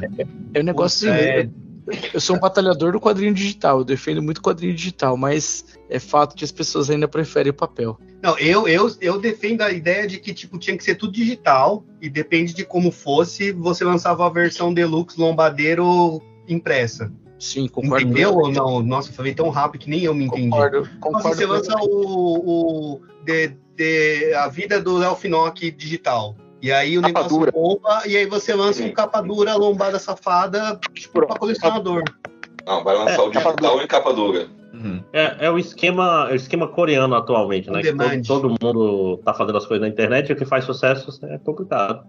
O Acho Webtoon. O Webtoon. Webtoon. E, é, sai muita coisa em, em papel depois. O Hell, o Hell Note o Léo lançou comigo, foi assim, fez inteiro no, no Tapas e digital, depois né? a gente lançou. É. A Balão tá patrocinando Não, mas- esse episódio? Ixi, tava Aí no o- tapas? Por que, que eu comprei então? Eu devo- Devolve meu dinheiro. Tava de Não, otário.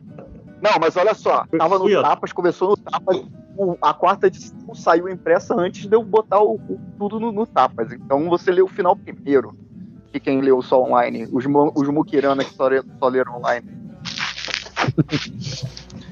Ô, Eric, Eu tô brincando convidou, Tô, brin me tô convidou pro brincando podcast falando assim: você pode fazer merchan que você quiser lá. Mas tá falando do. Eu vou fazer um merchan do Kroll, porque a gente se encontrou aí tem uns, uns 20 dias e eu comprei um livro com ele que eu tinha visto no Twitter com aquele cosplayers e é maravilhoso. É muito bom esse livro, né? Nossa senhora. Nossa senhora. Olha aí, eu chama é, Fantasia na Vida, né? Cosplayers, Fantasia. Nossa, eu tinha visto o Kroll compartilhar no Twitter uma tirinha lá que o cara tá, no- tá dando uma palestra para duas pessoas.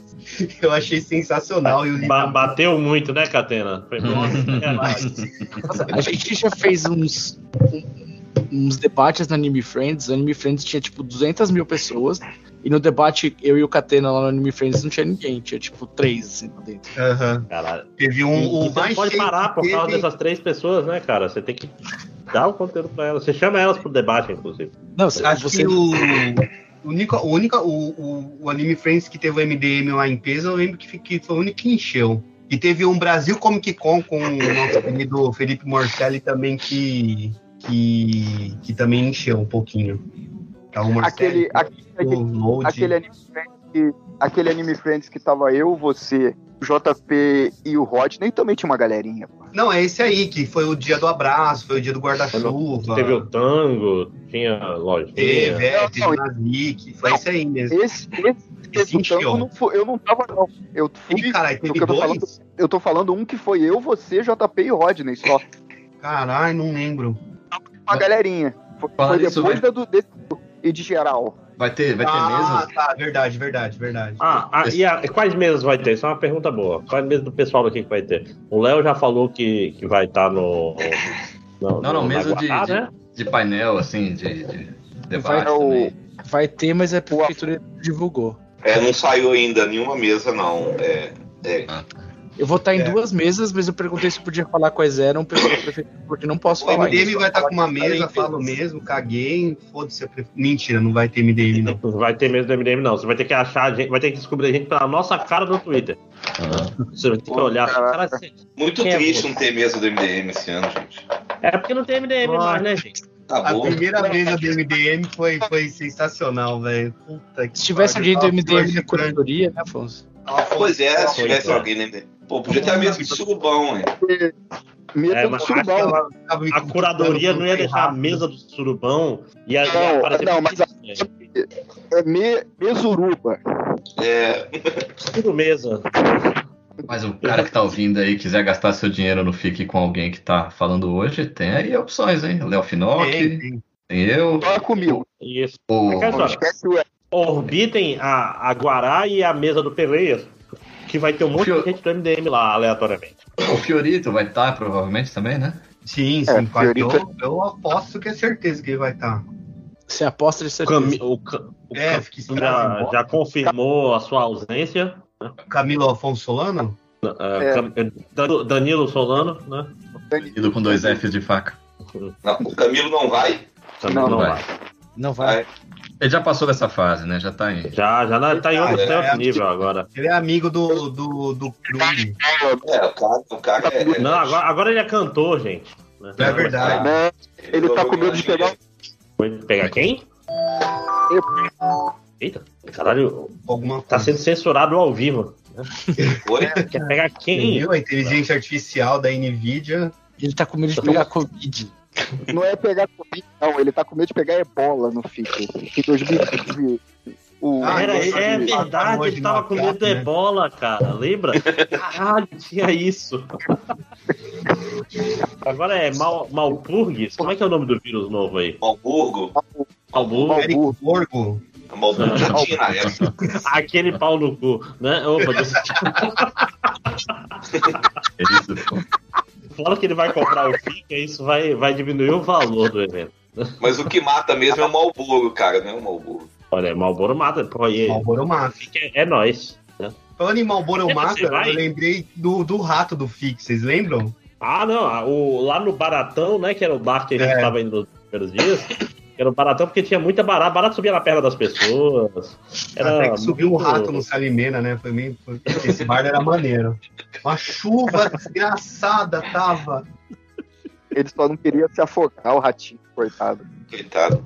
Subiram Não, o pior é que o Salimena reagiu de um jeito melhor do que eu reagiria, por exemplo. Ah, o rato, ó, Ah, ele você- deu uma chacoalhadinha, o rato saiu. Nossa, Ah, tipo o um filho. quando o cara cuspiu no chapéu dele, cara. É, são os acontecimentos que são normais de FIC.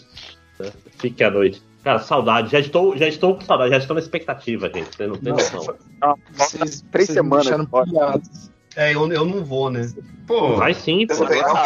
Por que, cara? Cara, Pega carona com o Eric. Eu perdi meu emprego de um mês lá, né? Era pra eu ir, né? Mas aí acabou o emprego lá. Aí ninguém, eu não vou pro FIC, eu ia de grátis, né? Ah, é? O Aí ficou- agora vai, aí ficou em cima pra resolver, aí já não vou conseguir ir de novo. O outro FIC eu não fui antes Vai da de- pandemia, que eu tinha feito a cirurgia lá na, na mandíbula. Aí o médico falou que literalmente podia explodir minha boca no avião. Aí eu nem encarai de carro e tal, aí eu não fui. Foi o lançamento do All New, All Diferente, o, Nossa, o você- terceiro livro do MDM, o quarto livro do MDM. Não, Você o não grandão. estava no karaokê, então? No karaokê eu não, Não. tava. O, o, o pessoal me mandou um vídeo, porque foi no dia do meu aniversário, eles mandaram um vídeo da fila é, batendo, é, cantando parabéns. E mandaram um vídeo, dois vídeos do dia do karaokê lá, meio constrangedores, assim, que tá guardado. Constrangedor pra você. daria merda se fosse pro ar, É. assim. Nada de constrangedor, foi tudo maravilhoso. Tudo melhor, cara. Ele, ele não tá lá pra, pra achar maravilhoso. E o FIC Não, da, da pandemia aí, o que foi cancelado, a gente tinha comprado, eu, a Carol, a Valentina e o Leandro, né? O Leandro é um amigo nosso aí da época do MDM.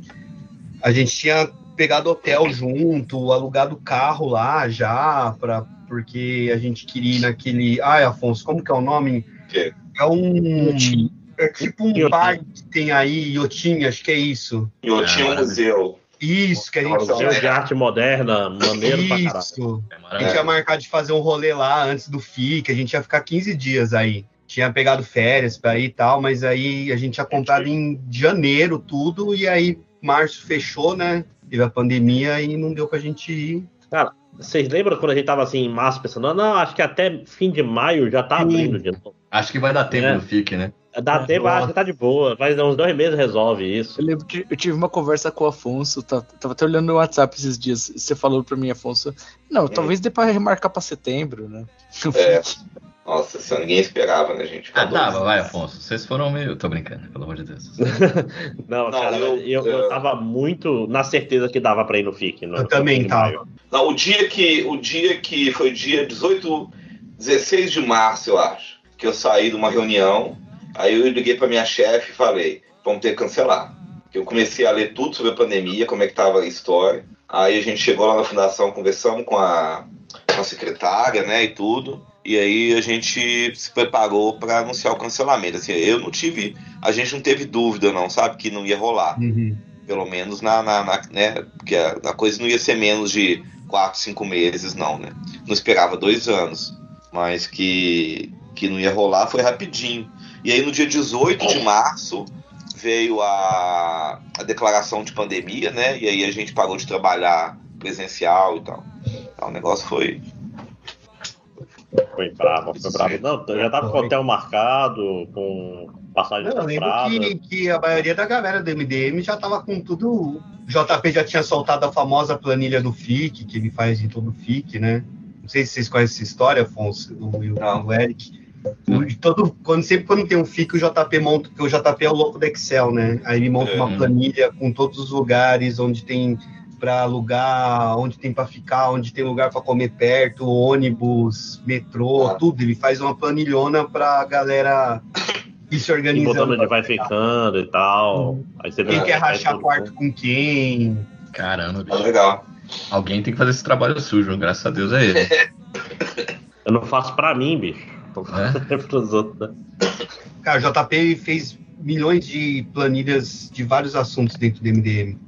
É justo e honesto. É, verdade. Mas e aí, Pessoal, rapaz? Eu, eu ia então. perguntar isso. é, Temos mais assunto ou vamos encerrar? Agora vamos falar de dicas de cinema, séries. É, ah, ó, se você. Eu tô sem pressa. Aqui é uma hora antes. MDM dura pra sempre. Né? O que vocês estão vendo? Não, eu, eu quero que acabe porque eu queria perguntar um negócio pro Afonso ali no, no off. Caralho, Ah. é só pelo off que vai acabar esse podcast. Se você tá ouvindo, reclame lá no Twitter com o Léo Finock que você não vai pegar o filé porque ele quer acabar esse podcast. Você que está ouvindo, que ouviu da- o episódio da semana passada, ficou curioso para o que foi dito depois do episódio, não foi dito nada, tá? Ninguém lembrava Nada. o que tinha que falar. Era duas e meia da manhã. Eu não sei, Cara, não sei se foi dito porque eu nem participei também. Tá todo cara mundo vesgo mas toda sono. semana, Léo, tem um assim, não, depois eu falo. E a pessoa É. esquece. É, Toda. isso aí, eu tô ligado. Eu ouvi o episódio de novo pra ver qual que é a parte que o réu falou que tinha que falar alguma coisa e depois ele esqueceu. E eu já esqueci o que que era, então foda-se. Uma vez Não, eu gravei o um que podcast e eu falei um negócio que não devia ter falado on, né? Falei. E aí depois acabou o podcast, pelo amor de Deus. Aí eles colocaram uma música por cima na hora de falar o negócio. Você falar. Olha aí. Será que está Mas eu- Não, Ele que é um pessoal que edita podcast. Isso é bom. O, quando, quando eu gravei um. no- é, quando eu gravei da CCXP com a Adriana e Fiorito, lá, uma das vezes lá, que é uma das CCXP, e aí a Adriana, ó, eu vou falar essa parada, não pode falar não. Aí ela falou, tipo assim, no meio da gravação, eu falei, ó, não vou editar essa parada, vai ser padrão pirutice. Não fala nada que não pode falar. Tá, comecei a gravação. No meio da parada ela começou a falar, eu falei, puta que pariu, foi uns 20 minutos de, de- que eu tive que ficar cortando do negócio. É foda. Pô, espera até o final. Não, não, não tem condições. Vamos falar de a Better gente- Call Saul. Alguém assistiu? Não, vou assistir daqui Fala não, fala não, fala não, fala não, fala não. Vamos falar de Mulher da Casa Abandonada, é o hype do momento. Não, Cara, eu, eu, não, eu não consigo. Eu, eu entendo, mas eu sei que não é pra mim, cara. Esses- Você entende a, a proporção que tomou ou você entende o- a investigação em cima? Não, Não, eu entendo as pessoas gostarem, só não é pra mim, saca? Eu vi uns Não, é maneiro, é legal você escutar e, e escutar e, nossa, que merda que é. ainda. Mas aí, cara, a galera ir lá na frente da casa e fazer dancinha é foda. O Chico Feliz. É, não, isso é. Chico, ah, ah, o Chico Feliz é o do o outro coisa do mesmo cara? Do, É, ele, do- ele é muito meme, bom. Ele tem, ele, ele tem tem um um- podcast no Spotify, chama Além do Meme. Procure, muito legal. Não, não, esse podcast dele é muito bom, eu já ouvi. E ele fez um Fala, texto que todo mundo fala do Fofão, que eu lembro que Do do Fofão, da que é eu lembro foda, que na época é que saiu esse texto, a gente ficou uns quatro dias no WhatsApp falando sobre esse texto do Fofão da Augusto. Cara, o, o Além do Meme, o episódio da Beth, o, o também é Beth, é maravilhoso. Ah, é o da, da Beth ou da. Ah, sim, sim.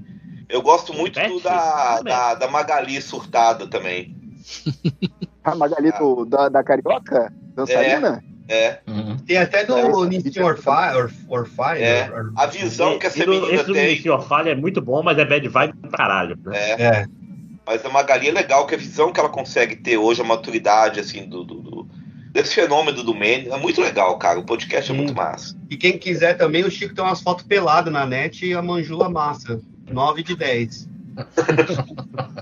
Eu não, eu não É. escuto esse podcast, eu não gosto muito de podcast.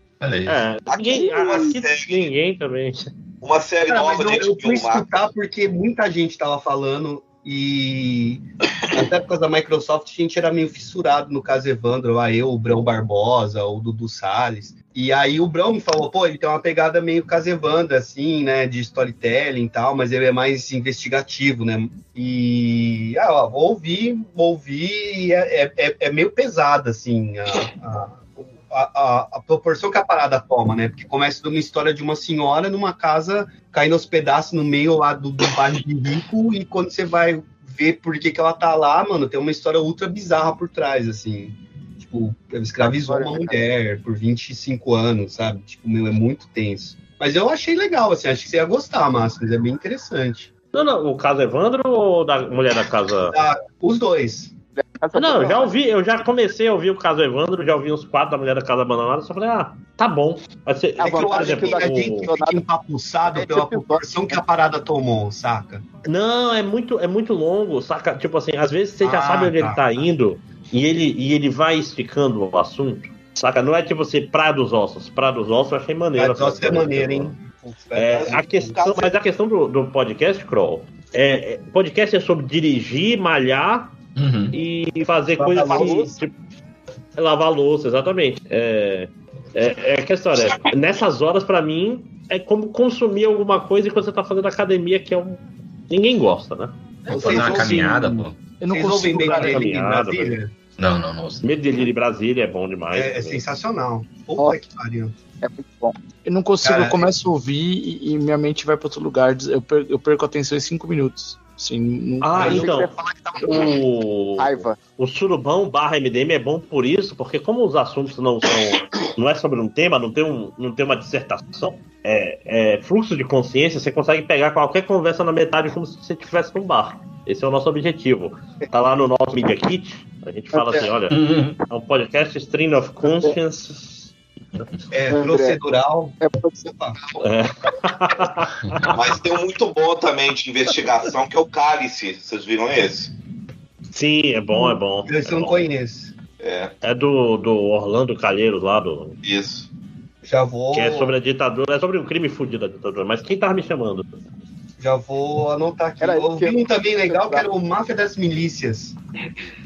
Não, é República das Milícias. República das Milícias, isso. Do... Porra, esse aí é foda, hein? Puta que Ah, é da, Eu li da o livro. Folha, né? É, esse você fica putaço quando você ouve. É, é porque dos tu não leu o livro. do Rio de Janeiro e a ligação com a família Bolsonaro. Então você já fica pistola.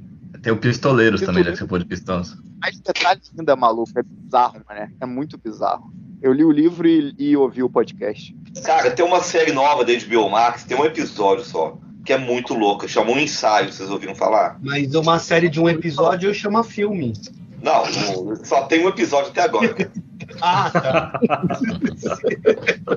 Desculpa, é que eu, eu achei que ia ser muito bom esse comentário. eu Não, não consegui guardar. Não, não, você- eu, eu entendo, você tá, tá perdoado por mim, que não tem nada a ver com isso. não. Ah, foi bom. É igual toda. Dá 100 reais pra ele. Mas qual que é Mas- do ensaio, Afonso? Chama O Ensaio. É um, é um cara, é um comediante americano, eu não conhecia, que, é, segundo, é, parece que é um documentário, mas eu, eu não sei, eu, eu desconfio que possa ser roteirizado.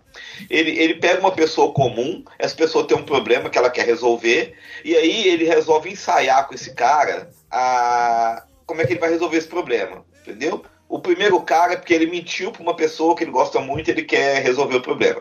Então ele monta um cenário, é, por exemplo, ele vai, ele vai fazer isso num bar que ele já conhece.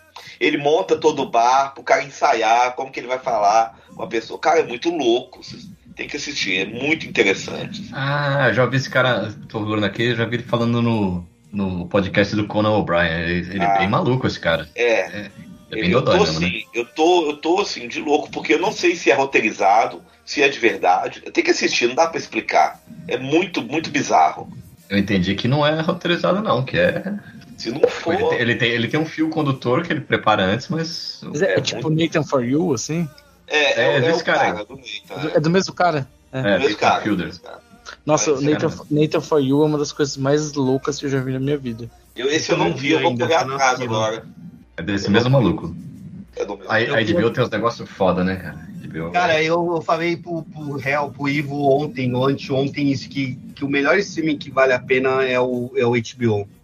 Cara, tem tudo lá, a maioria, né? Se for assinar um só, é o que mais vale a pena mesmo. É. Ô, Cara, Catena, eu você já- vou falar uma, uma parada bizarra. Se você gosta de filme de terror, o melhor é o Amazon Prime, que ainda vai entregar as coisas com frete grátis na sua casa. Mas principalmente porque ele tem muito filme de terror bom, mas pra filme especificamente, cara. Filme de terror e suspense, ele tem um catálogo com uma certa folga melhor do que dos outros, cara. Ah, mas série de qualidade tá na HBO. Eu assisti, assisti a terceira É, temporada sé- do. série não. A terceira temporada do Barry. Vocês já assistiram essa? A Barry é muito boa, cara. Puta Não, que. A terceira temporada é uma, também. é uma lição de, de narrativa, cara. É, é, é assustador. Eu fiquei. Aquele cara me agora. surpreendeu, viu? O, o, o principal, né? O Bill Hader. É, cara. Eu sou fã do Bill Hader, desde o SNL. Não, mas o, o Gui, você tem que assistir, cara. É, é engraçado, mas não é. E é tipo, ele é um, um assassino de aluguel que tá com crise de consciência e resolve fazer aula de teatro. Só que ele não deixa de ser um assassino de aluguel ao mesmo tempo. E a coisa começa meio engraçaralha e vai ficando tensa, tensa, tensa. Cara, é muito bom. A última temporada é chocante de bom, assim. Entrou uma outra Vocês viram também. uma ver. Pode falar, Léo. Desculpa. Não, é falar, vocês viram. Eu esqueci o nome da série agora, que é o da família de, de pastores. Ah, sensacional. É, Game Stones, né? Pô, Isso, isso. Porra, The Righteous. Writer, É, Writer muito Game Stones. É Fala que eu te escuto, né? Família de pastores. Então não vi. Não, é, foi ser, lembrou mas não é. personagem é- mas é legal. Já tô O. Mais. Tony. E Succession também da, da, da HBO, que também é palhaçada, né? E E uma Primal, Primal sobre pode ser. anarcocapitalistas, um documentário muito interessante. Eu só, vejo, eu só vejo séries de 20 minutos pra crianças até 8 anos. também, pior que é. Pri- Primal. Primal vai estrear a segunda temporada agora e é maravilhoso aquele desenho. Primal é muito Pra bom. quem não né? viu, Como que você fez pra assistir a primeira temporada, Léo? que Eu não lembro. o meu escravo baixou pra mim. O Guilherme baixou pra mim aí e eu vi aí a primeira temporada toda porque tenho amigos, eu acho. Tem amigo, tem tudo. Mas Ted Lasso, gente, pra terminar. Ted Lasso é bom. Vai, vai ter a última temporada agora. Tá de laço. O Game of Thrones é muito Aí no TV também tem umas séries muito legais também, vale a pena. Eu, Quem? A Apple TV, na Apple TV tem muita Ah, série. tá. É, tem a- o Ted Lasso é de lá. É. Eu gostei bastante. Tem aquele da. da Reese Reese Witherspoon lá, que, do, da- do, do canal de Isso. TV, que é bem legal. Esqueci o nome. Isso. Morning Show. Gente, A mas é, HBO também tem. O, o, o Guilherme tá louco pra sair. O Guilherme tô- tem que ir no banheiro. Vamos, vamos encerrar. Eu, eu, vim do- eu dei aula, vim aqui correndo, né, pra gravar, mas agora eu já tô, a gente já tá tergiversando no assunto principal. Eu tô precisando encerrar Ah, aqui. é a tradição do MDM, né? Do Surubão, aliás. Beijo, Gui. Saudade de você, cara. Então, eu só queria deixar um beijo agradecer aí o pessoal pelo convite, né? Falar pra vocês acompanharem a Balão Editorial nas redes sociais. Em breve vai ter um catarse novo nosso do, com o livro de livro que a gente tá fazendo com o Léo. Também vai ter um catarse do livro novo do Érico, que a gente vai lançar esse ano ainda. E acompanha a Conrad também, tá tendo um catarse do Bom Dia Socorro. Muitos. Muitos. 3, Guilherme. Dia, Oi? O que foi? dia 23. Que tem Dia 23. HT Paulo. HQ em pauta, tô chegando lá, calma.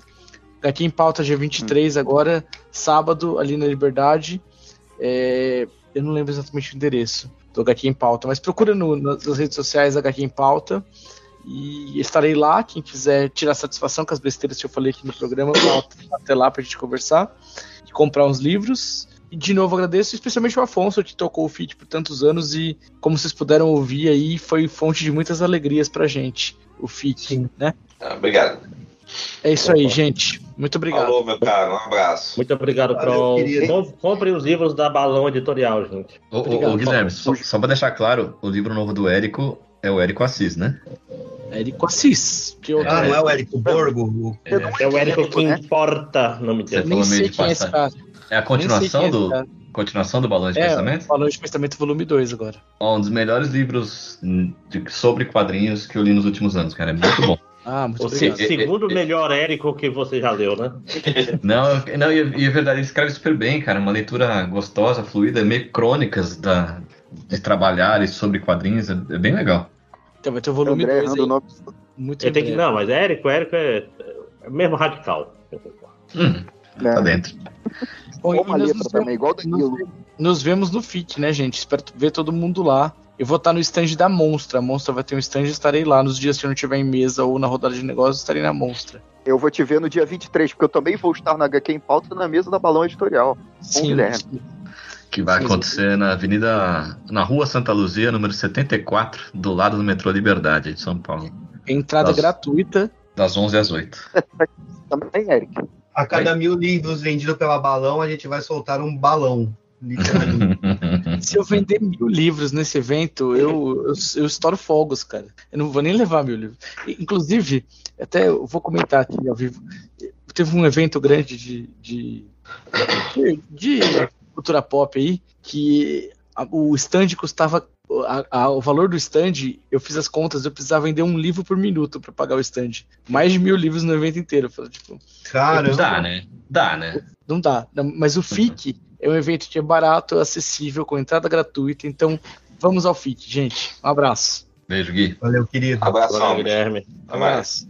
É isso aí, conheçam BH, comam feijão tropeiro, tomem cachaça, geleia de cachaça, Come pão de queijo. é, pão de queijo, queijo Minas, é, doce de leite, como é que é o nome? É, empapado, não? Como é que é o nome que dá com talhado? Doce de leite talhado. Goiabada cascão. E ainda porra. vende os quadrinhos maneiros, gente.